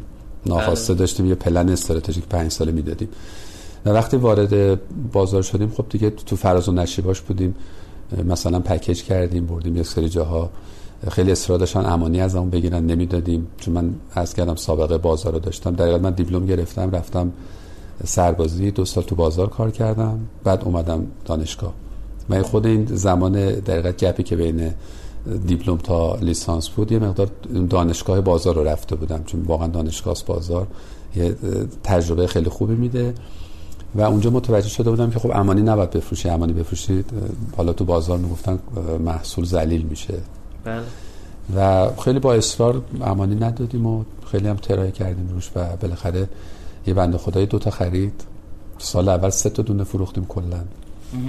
سال دوم فکر می‌کنم اگه نکنم صد خورده فروختیم. ولی از سال سوم که دیگه حالا یه ذره پلتفرم رو عوض کردیم ورژن جدیدمون رو دادیم بیرون. یه مقدار بازارم متوجه شده بودیم چیه. به دو سه دلیل کارمون رفت رو تیراژ. یکیش این بود که یه مال اتوماتیک درست کردیم اون موقع که کسایی که دارن در حقیقت اصناف شرکت های متوسط و کوچک اسمی ها که هدفمون بود اینا که دارن کار می‌کنن اگه دانش حسابداری ندارن یا کمتر دارن بتونن با نرم افزار کار کنن به عنوان مثال همه اون موقع اینجوری مود بود که همه سند حسابداری می‌زدن از رو سند حسابداری زمانی ما می‌دادن. ما برعکس کردیم گفتیم ما میگیم چک و از آقای فلانی گرفتیم همونجا می‌زدیم آقا دریافت چک از آقای فلان. خودش می‌رفت سند حسابداری اسناد دریافت پرداختش رو ست می‌کرد. و این باعث شده بود که خب خیلی به مذاق و سلیقه دوستانی که در تو اصناف یا شرکت های کوچیک هستن خیلی خوب بود. گفتن خب من دارم این کار انجام میدم. در حقیقت یه زائقه سازی انجام دادیم و اون زائقه سازی این بود که می‌تونه می‌تونن افراد مختلفی به صورت اپراتور با نرم افزار کار کنن با کامپیوتر کار کنن و یه حسابدار بیاد رسیدگی کنه حسابا رو. این که عرض می‌کنم مال 21 سال پیشه. الان همه می‌شناسن اینو میگن خب مگه غیر از این راهی داره؟ ولی اون موقع اینجوری نبود. اون موقع اینجوری بود که اگه من مثلا یه فروشگاهی بودم می‌رفتم یه حسابدار استخدام می‌کردم. و برام دفتر دستک نگهداری می‌کرد. و اون حسابدار هفته سه روز چهار روز میامد و بالاخره گرفتاری خودشو داشت. و من براش کاری نمی‌کردم. اون خودش میومد سند حسابداری رو مینوشت. فاکتورا رو فقط جمع می‌کردیم بهش می‌دادیم. ولی الان اون کاری که انجام شد این بود که خب حالا کامپیوتر اپراتور منشی کسی که فروشنده است می‌تونست خودش فاکتور فروش بزنه. فاکتور فروش که می‌زد خودش کالا از انبار کم می‌کرد. خود سند حسابداری صادر می‌کرد. اتوماتیک هلو. و این خب خیلی کمک کرد که خیلی سریع جا بیفته. یعنی استاف متوجه شدن که خیلی خوب من می‌ذارم فروشندم کار کنه. حالا یه حسابدار می‌گیرم ماهی یه بار دوبار میاد سر می‌زنه. حسابمو رستگی می‌کنه. و یه بازار کاری برای حسابدارا درست شد. که حسابدار به جایی که هفته ای مثلا فرض کن سه روز بره یه جا سه روز یه جا دیگه وقتش گرفته شه خب کامپیوتر داشت همه کارو می‌کردی می‌تونست بیاد مثلا تو سه ساعت کار اون یه هفته رو انجام بده. بنابراین می‌تونست تعداد کار بیشتری برداره. اینا با هم تلفیق شد. از اون ور در حقیقت بازار رفت سمت محصول از اون ور حسابدارا شروع کردن ترویج دادن و روش کار کردن. یه بحث. در کنار این اومدیم برای مشاغل مختلف کاستومایز کردیم کارو. یعنی برای اون موقع نرم افزار عمومی بودن. الان هم همین جوریه ما الان 220 شغل پوشش دادیم. در حالی که اکثرا شرکت هایی که رقیب هستن 5 تا 7 تا شغلی که مثلا فرض کنید توی رد است. ولی نداریم شرکتی که با یه انجین یه سورس همه شغلای بازار پوشش داده. برای پارچه یه نسخه خاص دادیم برای مبل برای فرش برای شیشه برای کاش سرامیک برای بازار آهن هر کدوم نسخه خاص خودشون دادیم. و این خیلی کمک کرد.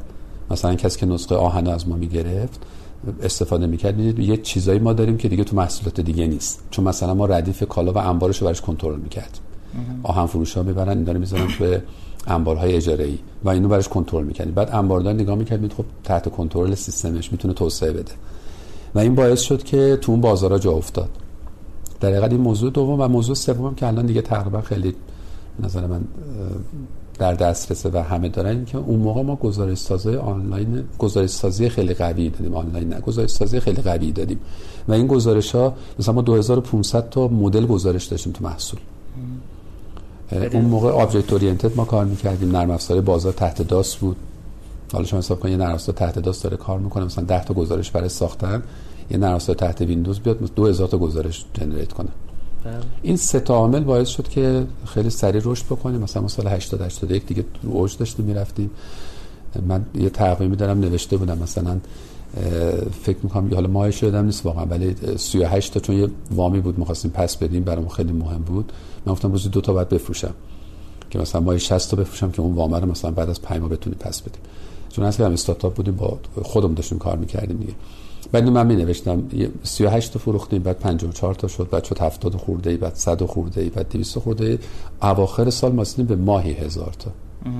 یعنی سال اول 3 تا سال بعد 100 خورده ای سال سوم اواخرش ماهی هزار تا سال چهارم هزارم رد کردیم و الان در حد چند هزار تا در ماه داریم میفروشیم خیلی عالی خیلی عالی. خب خیلی هیجان انگیز و جالب یعنی رشد نمایی رو کاملا میشه دید توی بله. فروش هلو. کی شما به این نقطه رسیدین که باید واسه هر در از شغلی هر سنفی جدا واسه خودشون یه نسخه جدا بدین کاستومایز خودشون بدین؟ همون سالهای اول. در حقیقت ما سال 76 اولی محصولم دادیم بیرون. 77 رسما شرکت رو ثبت کردیم. همون موقع داشتیم این کارو می‌کردیم. یعنی اولین مشتری که می‌خرید. ببینید واقعیت اینه که اگه آدم تعهد به مشتری داشته باشه اون بحث مشتری مداری رو رعایت بکنه مشتری به آدم میگه کدوم سمت برو.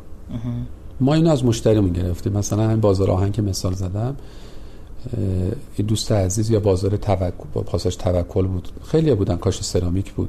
این دوستان هر کدوم یه دونه نرم افزار از ما می‌گرفتن. بعد می‌گفتن ما این تغییرات رو می‌خوایم اینو می‌خوایم. گفتم براتون انجام میدیم. من اون موقع محصول های سطح اسلامی فروختم 25000 تومان. ولی بعضی موقع واقعا یادداشتاشو داشتم اون موقع چون تحلیل می‌کردم خودم. مثلا تا 90 هزار تومان اون موقع تغییرات انجام می‌دادم رایگان. نه اینکه تا 90 هزار تومان ها. مثلا برای یکی ممکنه 90 هزار تومان تغییرات بدم. یعنی داشتم مثلا برای کاش سرامیک دوستی که اومده بود حساب کردم 90 هزار تومان برام خرج داده ولی این کار انجام دادم رایگان بهش دادم. 25 تومن بهش دادم. ولی این باعث می‌شد که کار اون انجام می‌شد. نیاز اون مرتفع می‌شد. بالاخره نفرات جدید می آمدن همونو می‌گرفتن. این کاستومایز کردنه مال ما تقریبا سال مثلا 77 که شروع کرده بودیم خیلی جدی سال 80 تقریبا اکثر شغلا رو داشتیم. خیلی جالبه. خیلی هیجان انگیزه. خب بعد شما مشکل بابت توسعه به فروشنده های نرم افزار نرسین یعنی اون موقع این فروشنده نرم افزار این چنینی بودن؟ حالا من ما تصمیم گرفتیم پکیج کنیم و تو بازار پخش کنیم.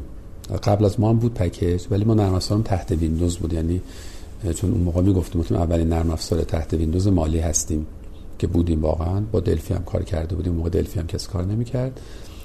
ولی مشکلی که داشتیم هر جا میبردیم نرم افزار رو بدیم عرض کردم یا امانی می‌خواستن یا می‌گفتن که آقا ویندوز کس نمی‌خره که اگه تحت DOS دارید بیاید حتی ما سه ماه نشستیم نرم تحت DOS نوشتیم. یعنی وسوسهشون می‌گفت نمی‌خرن دیگه. همون سالی که سه تا فروخته بودیم. گفتیم شاید اشکال از اینه. دو سه ماه نوشتیم بعد دوباره گفتیم آقا این چه کاری آخه؟ ما که می‌دونیم بالاخره ویندوز میشه.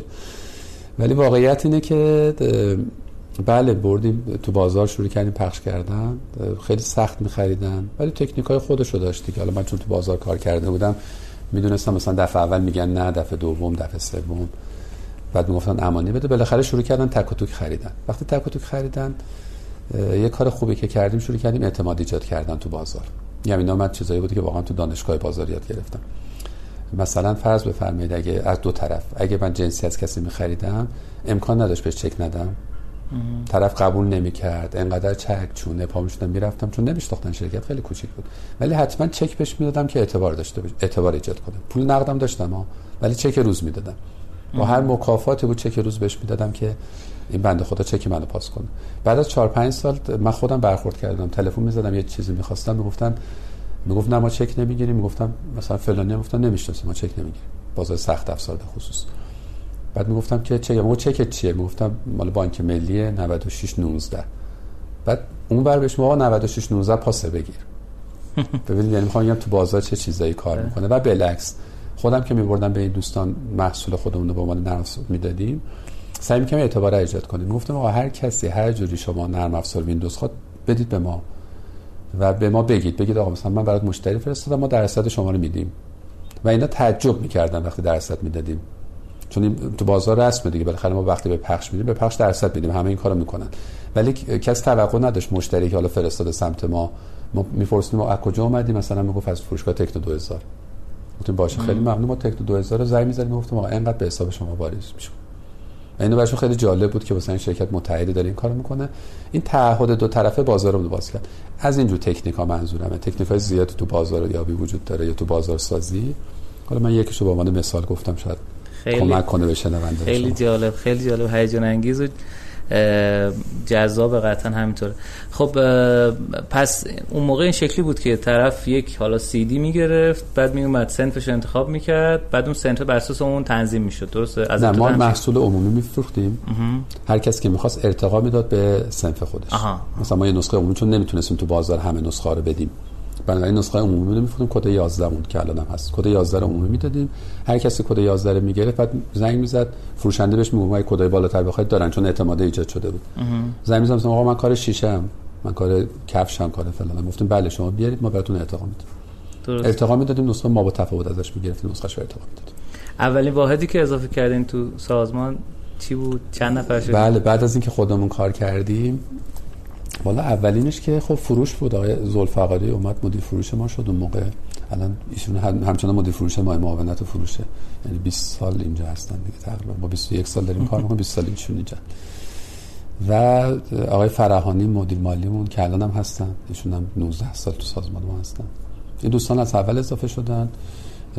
حالا مالی واقع واحد نبود ولی من توصیه که همیشه به استارتاپ هم می‌کنم. مهمه به نظرم اینه که از اول مسئله مالی و حقوقشون رو حل کنن. یعنی ما جزو شرکت جزو واقعا یه استارتاپی بودیم که هم مشاور حقوقی داشتیم هم مشاور مالی. و خیلی هم کمکمون کرد این قضیه. و حتی ما مثلا کپی رایت رو برامون حل کردن این مشکل کپی رایت خوردیم. واقعا این مشاور حقوقی نداشتیم نمی‌دونستیم چیکارش کنیم. واحد فروش بود فکر می‌کنم چون آقای زلفقاری کار فروشمون انجام می‌داد. ما کار تقریبا فنی انجام می‌دادیم. ولی ظرف چهار سال ما رسیدیم به 46 نفر. که یه واحدی هم خریدیم تو متحری. یعنی از سازمان پول در آوردیم واحد رو خریدیم. حتی کار جانبی می‌کردیم اون موقع چون از نرم افزار در مثلا فرض بفرمایید که کار سخت افزار می‌کردیم. کاری که مرتبط شبکه انجام می‌دادیم. شبکه میبستیم. موقع خیلی خوب بود. مثلا شبکه اکتیو پسیو خیلی شد. کار که تازه رایج شده بود توی ایران مثلا سال ده مثلا 80 موقع. بعد خب شروع کردیم کار کردن بعد دیگه دفتر متحری رو گرفتیم و اونجا دیگه واحد فروش رو مستقل کردیم کاملا شروع واحد فروش. و واحد پشتیبانی رو جدا کردیم واحد تولید رو جدا کردیم. سه تا شدن سه تا بخش متفاوت. 45 6 نفر بودیم و خب استارت خود واقعا یعنی از اونجا ما دیگه سرعت فروشمون و توسعه‌مون خیلی زیاد شد. تا مثلا سال 87 80 85 6 و 7 دیگه ما تو اون دهه 80 دیگه اوج فروشمون و بقوای کارمون بود. سیستممون رشد کرد. 100 و فکر می‌کنم سال 87 به 170 80 نفر رسیده بودیم و ساختمون رو گرفتیم. همین ساختمونی که الان اینجا هستیم. اینجا رو گرفتیم برای اولین بار. مجهزش کردیم دیگه. حالا اینجا بود دفتر متحری طبقه دوم سوم چهارم. همجور طبقه اضافه کردیم و شروع کردیم. در یه کار میشه گفت دیگه شرکتی شده بودیم دیگه. از اون حالت استارتاپی دیگه خارج شده بودیم. شدیم یه شرکت که واحد فروش داره پشتیبانی داره کال سنتر داره. کال سنتر رو راه انداختیم خودمون نرم افزار سی نوشتیم که بتونیم مشتری رو هندل کنیم. اون موقع حالا ده سال دهمین سال من یادمه چون جشن گرفتیم. یعنی 77 می‌شد 78 می‌شد 87 87 ما جشن 10 سالگی گرفتیم. 101 هزار تا مشتری داشتیم. یعنی هدف گذاریمون این بود که برسیم و 101 هزار تا داشتیم. تو جشنمون هم این کاری کردیم. مشتری اول دهم صدم هزارم ده هزارم و صد هزارم اون آوردیم تو جشن. که همه نشون بدیم ببینید اینا دارن کار می‌کنن. خیلی جالب. خیلی جالب بود. این دوستان می اومدن صحبت می‌کردن. مثلا من کاش سرامیکم اولی مشتری بودم. آره اومدم اینا. خیلی شرکت چون که اتاق کوچیک بود. واقعا ما شرکتمون نصف این اتاق بود. مثلا اتاق 15 16 متری بود اول. و تا صد و خورده هزار تا دیگه توسعه پیدا کرد. دیگه شرکت گرفته بود. کاملا سازمان شکل گرفته بود.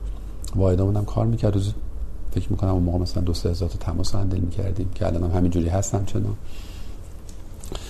و الان آقای سقط الاسلامی الان بیایم تو زمان الان که الان حدود 20 سال گذشته حدود 700 هزار تا کاربر داریم تو کل کشور. یعنی تو ده سال دوم تونستیم 600 هزار تا اضافه کنیم. و 47 درصد سهم بازارمونه تو اسمی ها. بله. چون بعضی موقع میگن که آقا گفتی 47 درصد این شرکت میگیم نه ما اسمی داریم میگیم تو این سگمنت داریم میگیم. 47 درصد سهم بازارمونه 70 درصد از این سهم بازار اصنافن. همون کاستومایز کردن و تخصصی ها 30 درصد شرکت ها و تولیدی ها هستن که دارن با محصول ما کار می‌کنن. 500 تا نمایندگی داریم تو کل کشور نمایندگی عامل و همکار. شهرهای بالای 200 هزار نفر رو پوشش دادیم. حدود 300 نفر تو دفتر مرکزیمون هستن. هزار نفر تو نماینده ها هستن. و حدود فکر می‌کنم ده ها هزار نفر همینجوری با حسابدار کارآفرینی ایجاد شده. محصولات هم که عرض کردم خیلی متنوع همه شغلا رو پوشش دادیم. از سال 90 هم هولینگ سازی کردیم. یعنی ما دیدیم که مشتری که دارن میان. ما نیازهای نرم افزارشون رو رفع کرده بودیم. ولی دیدیم خیلی دوست دارن مثلا سخت افزارم از خود ما بگیرن. خیالشون راحت باشه دیگه. خب کامپیوتر مال خودتون نرم افزار مال خودتون پس پشتیبانی مال خودتون درست. و اومدیم شرکت تارادوس زدیم سال 85 اون ما به نام فناورمون اسم تغییر اسم دادیم و کار سخت افزار و شبکه شرکت بیسان رو زدیم سال 85 آموزش نرم افزارمون رو انجام داد و آموزش های جانبی مدیریت حسابداری. سال 90 فکر می‌کنم شرکت اسپاد رو زدیم. نرم افزار میدل بیزینس خزانه و خزانه داری انبال به صورت لینک شده و پیوندیه شرکت هلوبان رو سال 85 زدیم که خدمات پشتیبانیمون رو کاملا جدا کنیم از فروش. و این کارم کردیم خیلی موفق بود. طرح خیلی خوبی بود به نظرم. ما تقریبا تونستیم اونجوری دیگه این انبوه مشتری رو ساپورت کنیم چون همیشه میفروشید نگران پشتیبانی شید. ولی اونجوری دپارتمان مستقل با 200 تا نیرو نشسته داشت پشتیبانی می‌داد. ولی ما به فروش گفتیم بفروش. شما دیگه کاری نداشته باش دارم پشتیبانی میدم. و خب سیستم خب خیلی مکانیزه شد مثلا سیستم ام مورا افتاد. سال 91 هم که از کردم هولدینگ کردیم این همه رو بودیم زیر مجموعه هولدینگمون. تا اینجا حالا شما سوالتون بپرسید مرکز کارآفرینی اینا بگم. بله حتما. ارزم به خدمتتون که یه سوال قبل از اینکه حالا بریم سمت مرکز کارآفرینی که خیلی جذابه و برای شنوندگان اینی که شما اون حالا به جز اون سه نفری که شروع کردیم فکر کنم هنوزم هستیم بله. درسته بله. به مدیرایی که اضافه کردین مثل مدیر فروش و مالی و اینها به اونها هم سهام تخصیص دادین یا اینکه اونا رو به صورت حقوق و دستمزد اکثر مدیران ما به صورت حقوق هم ولی مدیرایی که قدیمی هستن و تقریبا الان عکس تمام مدیرامون سهام ندارن ولی یه درصدی از سازمان در برداشت دارن درصد فروش. درصد فروش دارن بعضیشون بعضیشون کار عمل کردی هن. یعنی سهیم هستن. حتی دوستانی که مثلا 20 سال پیش بودن از همون اولم سهیم بودن. ولی نه به این معنی که سهام داده باشیم و بخوایم در اون سهام رد و بدل شده باشه. سهم است یه جوری انگار سهام دارن دیگه. بله بله متوجهم. revenue share دارن در بله بله revenue share دارن. خب خیلی اگر میشه یکم از اون مرکز کارآفرینی بفرمایید که چه جوری شکل گرفت و کی شکل گرفت و الان داره چیکار می‌کنه؟ بله حتما. من سال 92 دانشگاه علم و صنعت رشته تکنولوژی قبول شدم ارشد. قبلش هم MBA خوندم. یعنی تو چون درگیر شما مهندسی که هستید همه چیز رو از دریچه مهندسی مخصوصا مهندسی نرم افزار. بله. همه شما صفر و یک نگاه می‌کنید بعد تو مدیریت که داشتیم کار می‌کردیم مثلا همون سالی که عرض کردم 46 7 نفر شده بودیم. من خیلی دغدغه پیدا کردم که چرا نمی‌تونم سازمان اداره کنم. یه دوستی معرفی کرد یه کلاس های صبحگاهی می‌رفتم. بکنم پنج صبح بود تا هشت اگه اشتباه نکنم. چون خیلی صبح زود بود. ولی خب نزدیک منزل من بود. می‌رفتم اونجا. اونجا کلاس مدیریت استراتژیک بود. خیلی برام باز شد. تازه فهمیدم مدیریت یعنی چی استراتژی یعنی چی. و همش عدد نرم افزار نیست. یه دنیایی بیرون وجود داره. و وارد این دنیایی شدم. خب از اونجا تصمیم گرفتم ام بی خوندم. یک سال پیام نور ام بی خوندم. بعد دو سه سال دیگه خب ام بی خیلی کمکم کرد. این شرکت رو تقریبا دیگه متوجه شده بودم چه خبره. ولی مدیریت تکنولوژی سال 92 قبول شدم. خیلی دوست داشتم تکنولوژی ها سال 93 درگیر تو درس سادی درس توسعه تکنولوژی داشتیم. بی سی و سی بی سی و انجل اینوستمنت و استارتاپ چی و اینا رو میخوندیم. من برام جذاب بود چون دیدم خیلی چیزاشون با ما نزدیکه داریم کار می‌کنیم. مثلا می‌گفتن اگه اون موقع ما یه سرمایه گذار بود مثلا یه انجلی بود رو ما سرمایه گذاری میگه خب خیلی سرعت رشد بالا بود. هک رشد می‌شد کرد. و و همین بحثایی که حالا خود شما هم دارید برام خیلی جذاب بود. اومدم با آقای مهندس رنجبری که در حقیقت سی شرکت ما بودن و هستن. گفتم چون تکنولوژی کار می‌کنه خیلی هم پرفکته. گفتم آقا همچین جریانی و کتابا رو کردیم اون صحبت و وارد این فضا شدیم که خود مرکز کارآفرینی بزنیم. اول روی استارتاپ شروع کردیم کار کردن. یه شش ما کار کردیم موفق نبود. بعد گفتیم خب این کار میشه انجام داد. ما با این موفق نبودیم. نفهمیدیم حرف هم دیگه ولی میشه مرکز کارآفرینی زد. مرکز کارآفرینی سال 94 زدیم. بله. که شاید جزو اولین مرکز هاست یا یه مقدار قدیمی تر از خیلی مرکزی که بعد ایجاد شده. اونجا الان تو مرکز کارآفرینی 16 تا تیم داریم. هم تو خیابون زفر بله. خیابون زفر دفتر هلومونه خیابون اطلسی. بله. یه ساختمون دیگه داریم که مرکز کارآفرینی و شرکت آموزشمون اونجاست. ارزم به حضورتون که 16 تا تیم داریم دو سه تا تیمش غیر مرتبطن. یعنی اینترستمون بوده. رو تیم سرمایه گذاری کردیم پهباد دارن می‌زنن. یه تیم داریم که رباتیکه یه تیم داریم که برای معلولین در حقیقت پنل هوشمندی داده که می‌تونه حرکتشون رو کنترل کنه کمکشون بکنه. بیلچر در حقیقت الکترونیکی. و بقیه تیما کاملا مرتبطن به هلو یعنی مثلا تیمی داریم که سایت ساز می‌کنه سایت ساخته سایت میاره بالا. رو هلو که کس داره کار می‌کنه می‌تونه یه کلیک بکنه بیا تو مای هلو ثبت نام بکنه و وارد این دنیای آنلاین بشه. فروشگاهش خودکار با انبارش ست میشه بله ما کاری که الان کردیم دیروز هم افتتاحی همون بود. مای هلو رو launch کردیم. مای هلو در حقیقت خودمون میگیم رابط کاربری هوشمنده برای کسی که هلو دارن. در حقیقت کسی که هلو دارن آفلاینن. ما اینا رو با مای هلو وارد دنیای آنلاین می‌کنیم.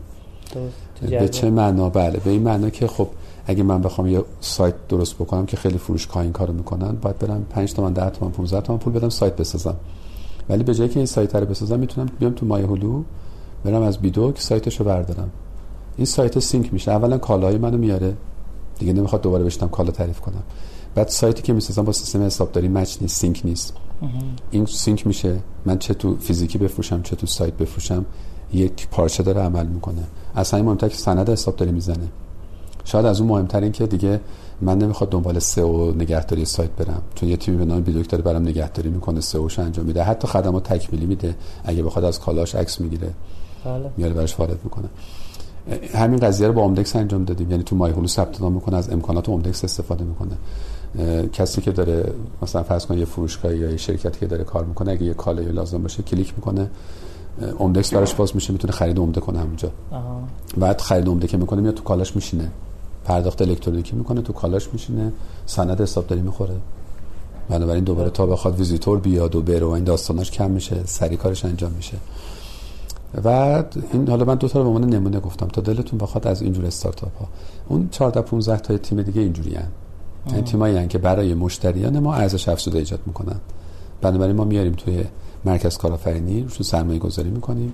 حالا بعضیشون pre-accelerator ن بعضیشون pre-accelerate میشن.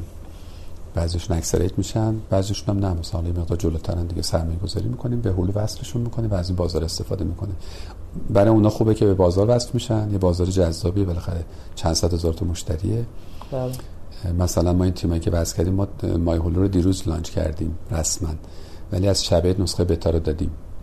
بدون سراستا 81 هزار نفر اومدن مای هولو. یعنی بیشتر از 10 درصد کل مشتری. حدودا بله 5 6 7 8 درصد مشتری خب اینا تا حالا میمدن رو سایت حالا ما آوردیمشون مای هولو. خب این 80 هزار تا رو می‌تونیم مثلا حالا تو همین دو ماه trace می‌کردیم دیدیم به هر استارتاپمون میانگین داره روزی دو تا رجوع می‌خوره. هیچ کاری نکردیم. یعنی نه تبلیغ کردیم نه launch کردیم. فقط اومدن دیدن یعنی اونایی که اومدن کار داشتن دیدن. حالا خب launch می‌کنیم فرق می‌کنه. امیدواریم مثلا دو تا رو بکنیم 20 تا 100 تا 200 تا و ان بتونن استارتاپ ها جواب بدن. یه بازار خیلی جذابی خواهد بود برای استارتاپ هایی که بتونن رو بازار هلو ارزش افزوده ایجاد کنن. برای ما جذابیتش اینه که خب محصولات مکمل میاریم و توسعه میدیم کارمون رو. نیاز مشتری رفع می‌کنیم. برای مشتری هم خیلی جذابه به خاطر اینکه فقط هلو رو نداره. وارد دنیای جدید شده. مخصوصا تو این فضای کرونا و این داستان همه بهتر متوجه شدن که ای کاش من اون فضا داشته باشم. بله. شما مدل Salesforce رو در رفتیم دیگه درسته؟ Sales Force هم یکی از بله یکی از استارتاپ هامون در حقیقت می‌تونه بگه این مسیر رو داره. Salesforce هم در از هم شکلی یک بستری رو درست کرد بعد اومد پورتال درست کرد و مسابقه گذاشت و آدما رو در از کسب و کار اضافه کرد. یه پلتفرمی هم ایجاد کرد که بتونن بیان متصل بشن به Salesforce باهاش هماهنگ بشن. بله ولی Salesforce به آفلاین وصل نمیشه دیگه. آه. آنلاین همش. همش آنلاین. مال ما آفلاینه. ما برگ برندمون اینه که خب آنلاین رو داریم. فضای آفلاین رو داریم. و این خیلی مهمه از چه جهتی؟ از جهتی که منی که یه فروشگاه یا شرکت یا تولیدی دارم اداره می‌کنم. برام خیلی سخته بخوام برم مثلا در تحت وب بگیرم. اونو ازش نگهداری هزینه داره. بله. یا بخوام تو فضای ابری برم کار کنم تو کلود کار کنم هزینه داره. با سرور بذارم و تشکیلات. اینو ما داریم براش تقبل می‌کنیم. رو تیراژ. و در حقیقت فرد تو سیستم سنتی خودش نشسته وارد این دنیا میشه. این خب خیلی خوبه دیگه. یعنی بحث دیجیتال ترانسفورمیشن بله دیگه. بله.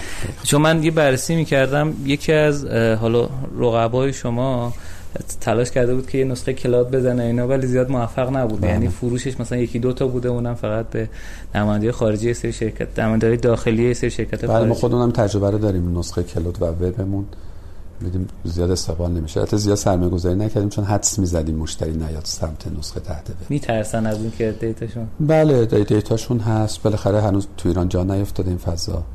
و واقعیت این خب سولوشن بهتری هست. من چرا بیام تحت وب کار کنم؟ خب می‌تونم با مای هلو وصل همه رو داشته باشم.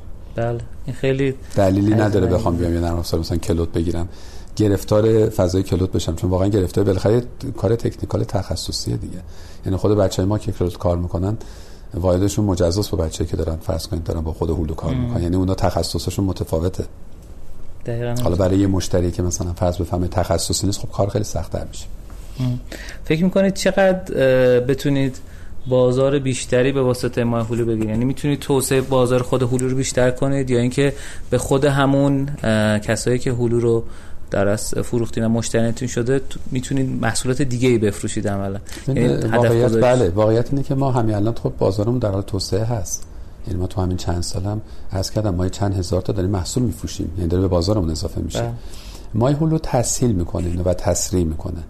هم باعث میشه که مشتری که هستن براشون یه ارزش افزوده ایجاد بشه. یه نیاز پنهان رو داریم براشون پوشش میدیم. خیلی نکته مهمی به نظرم. چون شما نیاز آشکار مشتری که پوشش می‌دید مشتری خوب راضیه. به قول معروف حال می‌کنه. ولی شما نیاز پنهانش رو که پوشش می‌دید در رضایتش میره بالا وفادار میشه ده. مثلا فرض بفرمایید ما گوشیایی که 15 سال پیش دستمون بود هوشمند نبود نیازی به گوشی هوشمند نداشتیم. ولی نیاز پنهان ما بود که اگه شبکه اجتماعی بیاد بتونیم مثلا اونجا فکر کنیم روش پیغام بدیم پیغام بگیریم.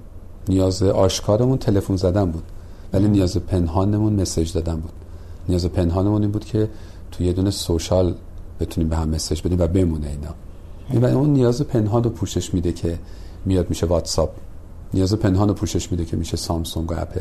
بله. حالا ما این نیاز پنهان رو در حقیقت پیدا کردیم رو مشتری های اصنافمون و شرکتمون. اینو سعی داریم سعی می‌کنیم پوشش بدیم.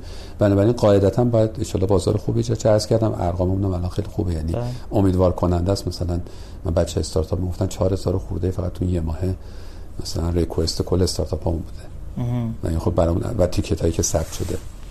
مثلا ما تمدید پشتیبانی سالا نمی‌گیریم. حدود 3000 خورده فقط عید به اینور تمدید پشتیبانی روی مایهولو گرفتیم. چون راحت تره طرف به جایی که مثلا واقعا ما مشکل داشتیم. واسه ساعت 10 سال پیش تمدید که می‌خواستن بکنن واقعا مشکل بود. به خاطر اینکه بعد می‌رفت بانک فیش صادر می‌کرد بعد فیشو برای ما می‌خوند بعد ما می‌رفتیم می‌زدیم که آقا این سریال تمدید شده نشده. خب حالا با ابزارهای پرداخت نوین راحت شده این کار. یعنی دیگه مثلا پرداخت موبایلی می‌کنه برای ما میفرسته. ولی خب الان میره رو مای هلو پرداخت می‌کنه. است یعنی هلو بانکتون هم اومده تو همین مای هلو همه اومده تو مای هلو دقیقاً حالا چند تا سرویس هست داخل این مای هلوتون؟ مای هلو ما برای launch ش دو سه تا سرویس استارتاپی آوردیم. چند تا استار... در سرویس غیر استارتاپی هن. مثل مثلا آپ با ما تو قرارداد داره اومده بالا. سرویس فینوتک آوردیم. و یه سری خدمات بعد از فروش اون after sales مون کاملا الان اومده تیکت صادر می‌کنن و کار پشتیبانی انجام میشه. یک سری هم ارزش افزوده و امکانات برای خود مشتری ها مثلا یکی از بهترین چیزهایی که خیلی استقبال شد تو همین چند روز ما هر کسی می‌گیره هی دوباره تقاضا داره گزارشات آنلاینمونه یعنی کسی که داره آفلاین کار می‌کنه فرض بفرمایید الان جناب نراسر هلو استفاده می‌کنید. یه جا دیگه از فارغ از مکان و زمان شما می‌تونید از به مای هلو وصل شید. و به ایجنت وصل میشه به هلوتون و گزارشات رو براتون فچ می‌کنه. حالا شما مثلا گزارشات مثلا پس موقع قرارداد ببندید نمی‌دونید شرکتتون کی پرداخت شده کی دریافت شده. یه سری گزارشات مدیریتی داشبورد مدیریتی آنلاین دادیم. این خیلی کمک می‌کنه مشتری که بتونه در حقیقت تو اون فضا معمولا مدیرا خب تو محل کارشون نیستن. و این کمک می‌کنه که از جای دیگه بتونن نظارت کنن یا در حقیقت بتونن کار مدیریتی بکنن. اینا اومده بالا تقریبا هر ماهی یک سری امکانات اضافه می‌کنیم. هر دو ماه یه بار یک محصول جدید لانچ می‌کنیم با امکانات جدید. مثلا ما حداقل الان 10 تا استارتاپ تو صفن که برسه به اون حالتی که حقیقت تایید صلاحیت بشه. خود استارتاپ نه اون که الان تو مرکز هست. محصولش اون ارزش افزودش تایید صلاحیت بشه. بیا تو مای خیلی عالی خیلی جذاب. الان چه در از کسب و کارهای دیگه هم که تو مرکز کارآفرینی نیستن هم می‌تونن درخواست بدن و بیان اگر بله بله. ارزش افزوده ایجاد میشه؟ چه جوری می‌تونن اقدام کنن؟ ما مرکز کارآفرینی می‌تونن برن تو سایتش. بله تو مرکز کارآفرینی برن درخواست بدن. ما داریم اینو درخواست زیادی هم داریم. بررسی می‌کنیم. حالا طبق همین سیستم های نویدی که خودتون می‌دونید یه دقیقت جلسه معارف است و بررسی میشه. ترشون رو می‌گیرن اول. یه پیش خربالگری داره بعد خربالگری میشه. اگه اوکی شد میاد تو سطح مدیران اونجا تایید میشه. میره تو راستی آزمایی. راستی آزمایی پاس کنم میاد تو سطح هیئت مدیره. تاییدی می‌گیرن. تایید هیئت مدیره رو بگیرن دیگه تقریبا دیل می‌کنن. یعنی بعد میان هم می‌تونن از خدمات مرکز کارآفرینی استفاده کنن هم می‌تونن بله داخل مای هولو بله. مثلا خدمات مرکز کارآفرینی که عین بقیه مراکز و شاید خیلی بهتر و قوی تر داریم کار می‌کنیم. بهتر و قوی ترش از این جهته که منتورای ما منتورای خودمونن. چون می‌دونید بزرگترین مشکل توی مراکز اکسلراتورها یا شتاب دهنده ها که مال شتاب دهنده هم نیستیم. یعنی همه رو با هم داریم هم شتاب دهنده ایم هم سرمایه گذاری می‌کنیم. پس دیگه داری تو چه مکتب سی وی سی ایم دیگه حالا. بله. بکنم با مفهوم سی وی سی اکثر دوستان آشنا باشن. و خب منتورا منتور خودمونن. یعنی اگه بچه ها مسئله فنی دارن سی تو ما بالا سرشونه. اگه مسئله بازار دارن مدیر بازاریابی مثلا خانم دکتر بالا سرشونه. همه عملیاتی در اصل همه درگیرن بله. بله. همه عملیاتی درگیرن همه هم همون جهتو میدن بله. خودش خیلی مهمه مثلا من منتور می‌گیرم بالاخره چهار تا شما منتور بازاریابی بیان سلیقه ها با هم متفاوت, متفاوت. حتی اگه هر چهار تاشون درست بگن ولی وقتی شما CVC هستید بازاریاب چیزی داره میگه که مدیر business هم همونو میگه مدیر تولید هم همونو میگه هم جهتن مخصوصا جدیدن شکل گرفت مثلا ما پارسال انقدر متمرکز نبود سیستممون یا انقدر حداقل خود منتورا مشاورا اینقدر دقیق نمی‌تونستن هم جهت باشن. ولی الان بعد از این دو سه تای اول که حالا شروع کردیم کار کردن بعد توی مای اومدن بالا الان خیلی جهت داره. یعنی الان تیمای جدید ما خیلی راحتن. یعنی میان خیلی سری ست میشن سری بازار بهشون میدیم. ولی خب باید اون ارزش افزودهشون برای ما و برای, برای مشتری در حقیقت توجیه داشته باشه. اگه توجیه داشته باشه حتما. خیلی عالی. دست شما درد نکنه. متشکر از اینکه در از وقتتون رو در اختیار بنده و شنوندگان رادیو رشتینا گذاشتین. ممنونم. اگر نکته آخری دارید بفرمایید در انتها. در خدمتون باشیم. نه خواهش می‌کنم. نکته که نیست. من سعی کنم تاریخچه شرکت رو بگم و بحث کس وارد بحث فنی نشدم زیاد که حالا بحث مثلا مدیریت تکنولوژی بحث خود تکنیکال کار اینا رو وارد نشدم. سعی کردم یه مقدار عمومی باشه. حالا بر اساس صحبتی که داشتیم. حالا امیدوارم اونایی که تو فضای استارتاپی یا دارن حرکت می‌کنن احتمالا براشون مفید باشه. خیلی. چون مسئول ما خودمون رفتیم یعنی من اعتقادم میگم استارتاپی حرکت استارتاپی مثل کوهنوردی میمونه. حالا من که مثلا فرض کنید کوه دماوند رو فرض کنید بگیم بام ایرانه چون حالا ما تو سطح ایران داریم کار می‌کنیم. من که چند دفعه رفتم همون مسیری که یک نفر دیگه می‌خواد بره. فرق نمی‌کنه چه کالایی. بله. همون فراز و نشیب رو داره همون مشکلات رو داره همون بحثای خسته شدن رو داره. همون فضا رو داره که باید ارادش چجوری باشه چقدر هوشمندی به خرج بده کجا چه فکری بکنه. این فضا وجود داره برای همه استارتاپ ها بنابراین در یه بار ما این مسیر رو رفتیم و چند بار رفتیم. حالا با استارتاپ ها هم داریم مسیر رو طی می‌کنیم. امیدوارم دوستانی که مسیر کارآفرینی و این کوهنوردی رو انتخاب می‌کنن به اون قله هاشون برسن. ایشالله همینطور. متشکر از شما. متشکر از سلامت باشی. شنوندگان عزیز و گرامی که تا این قسمت از برنامه با ما همراه بودین امیدوارم که از این قسمت هم لذت برده باشید. به ما بگید که مهمان رو دوست داریم باشون مهمان این قسمت رو باشون دوباره صحبت کنیم یا نه که بتونیم اگر فرصت داشته باشن دوباره در خدمتشون باشیم. ما با معمولا 6 تا کامنت در از نظر مثبت مخاطبین رو برای تکرار مهمان می‌گیریم و این اتفاق هم افتاده قبلا. متشکرم که تو این قسمت همراه ما بودین. امیدوارم که روزگار پررشد و پرروزی داشته باشید. خدا نگهدارتون. شما اگه خدا خیلی ممنون. منم تشکر می‌کنم حالا دوستانی که در آینده خواهند شنید و براشون آرزو موفقیت سلام.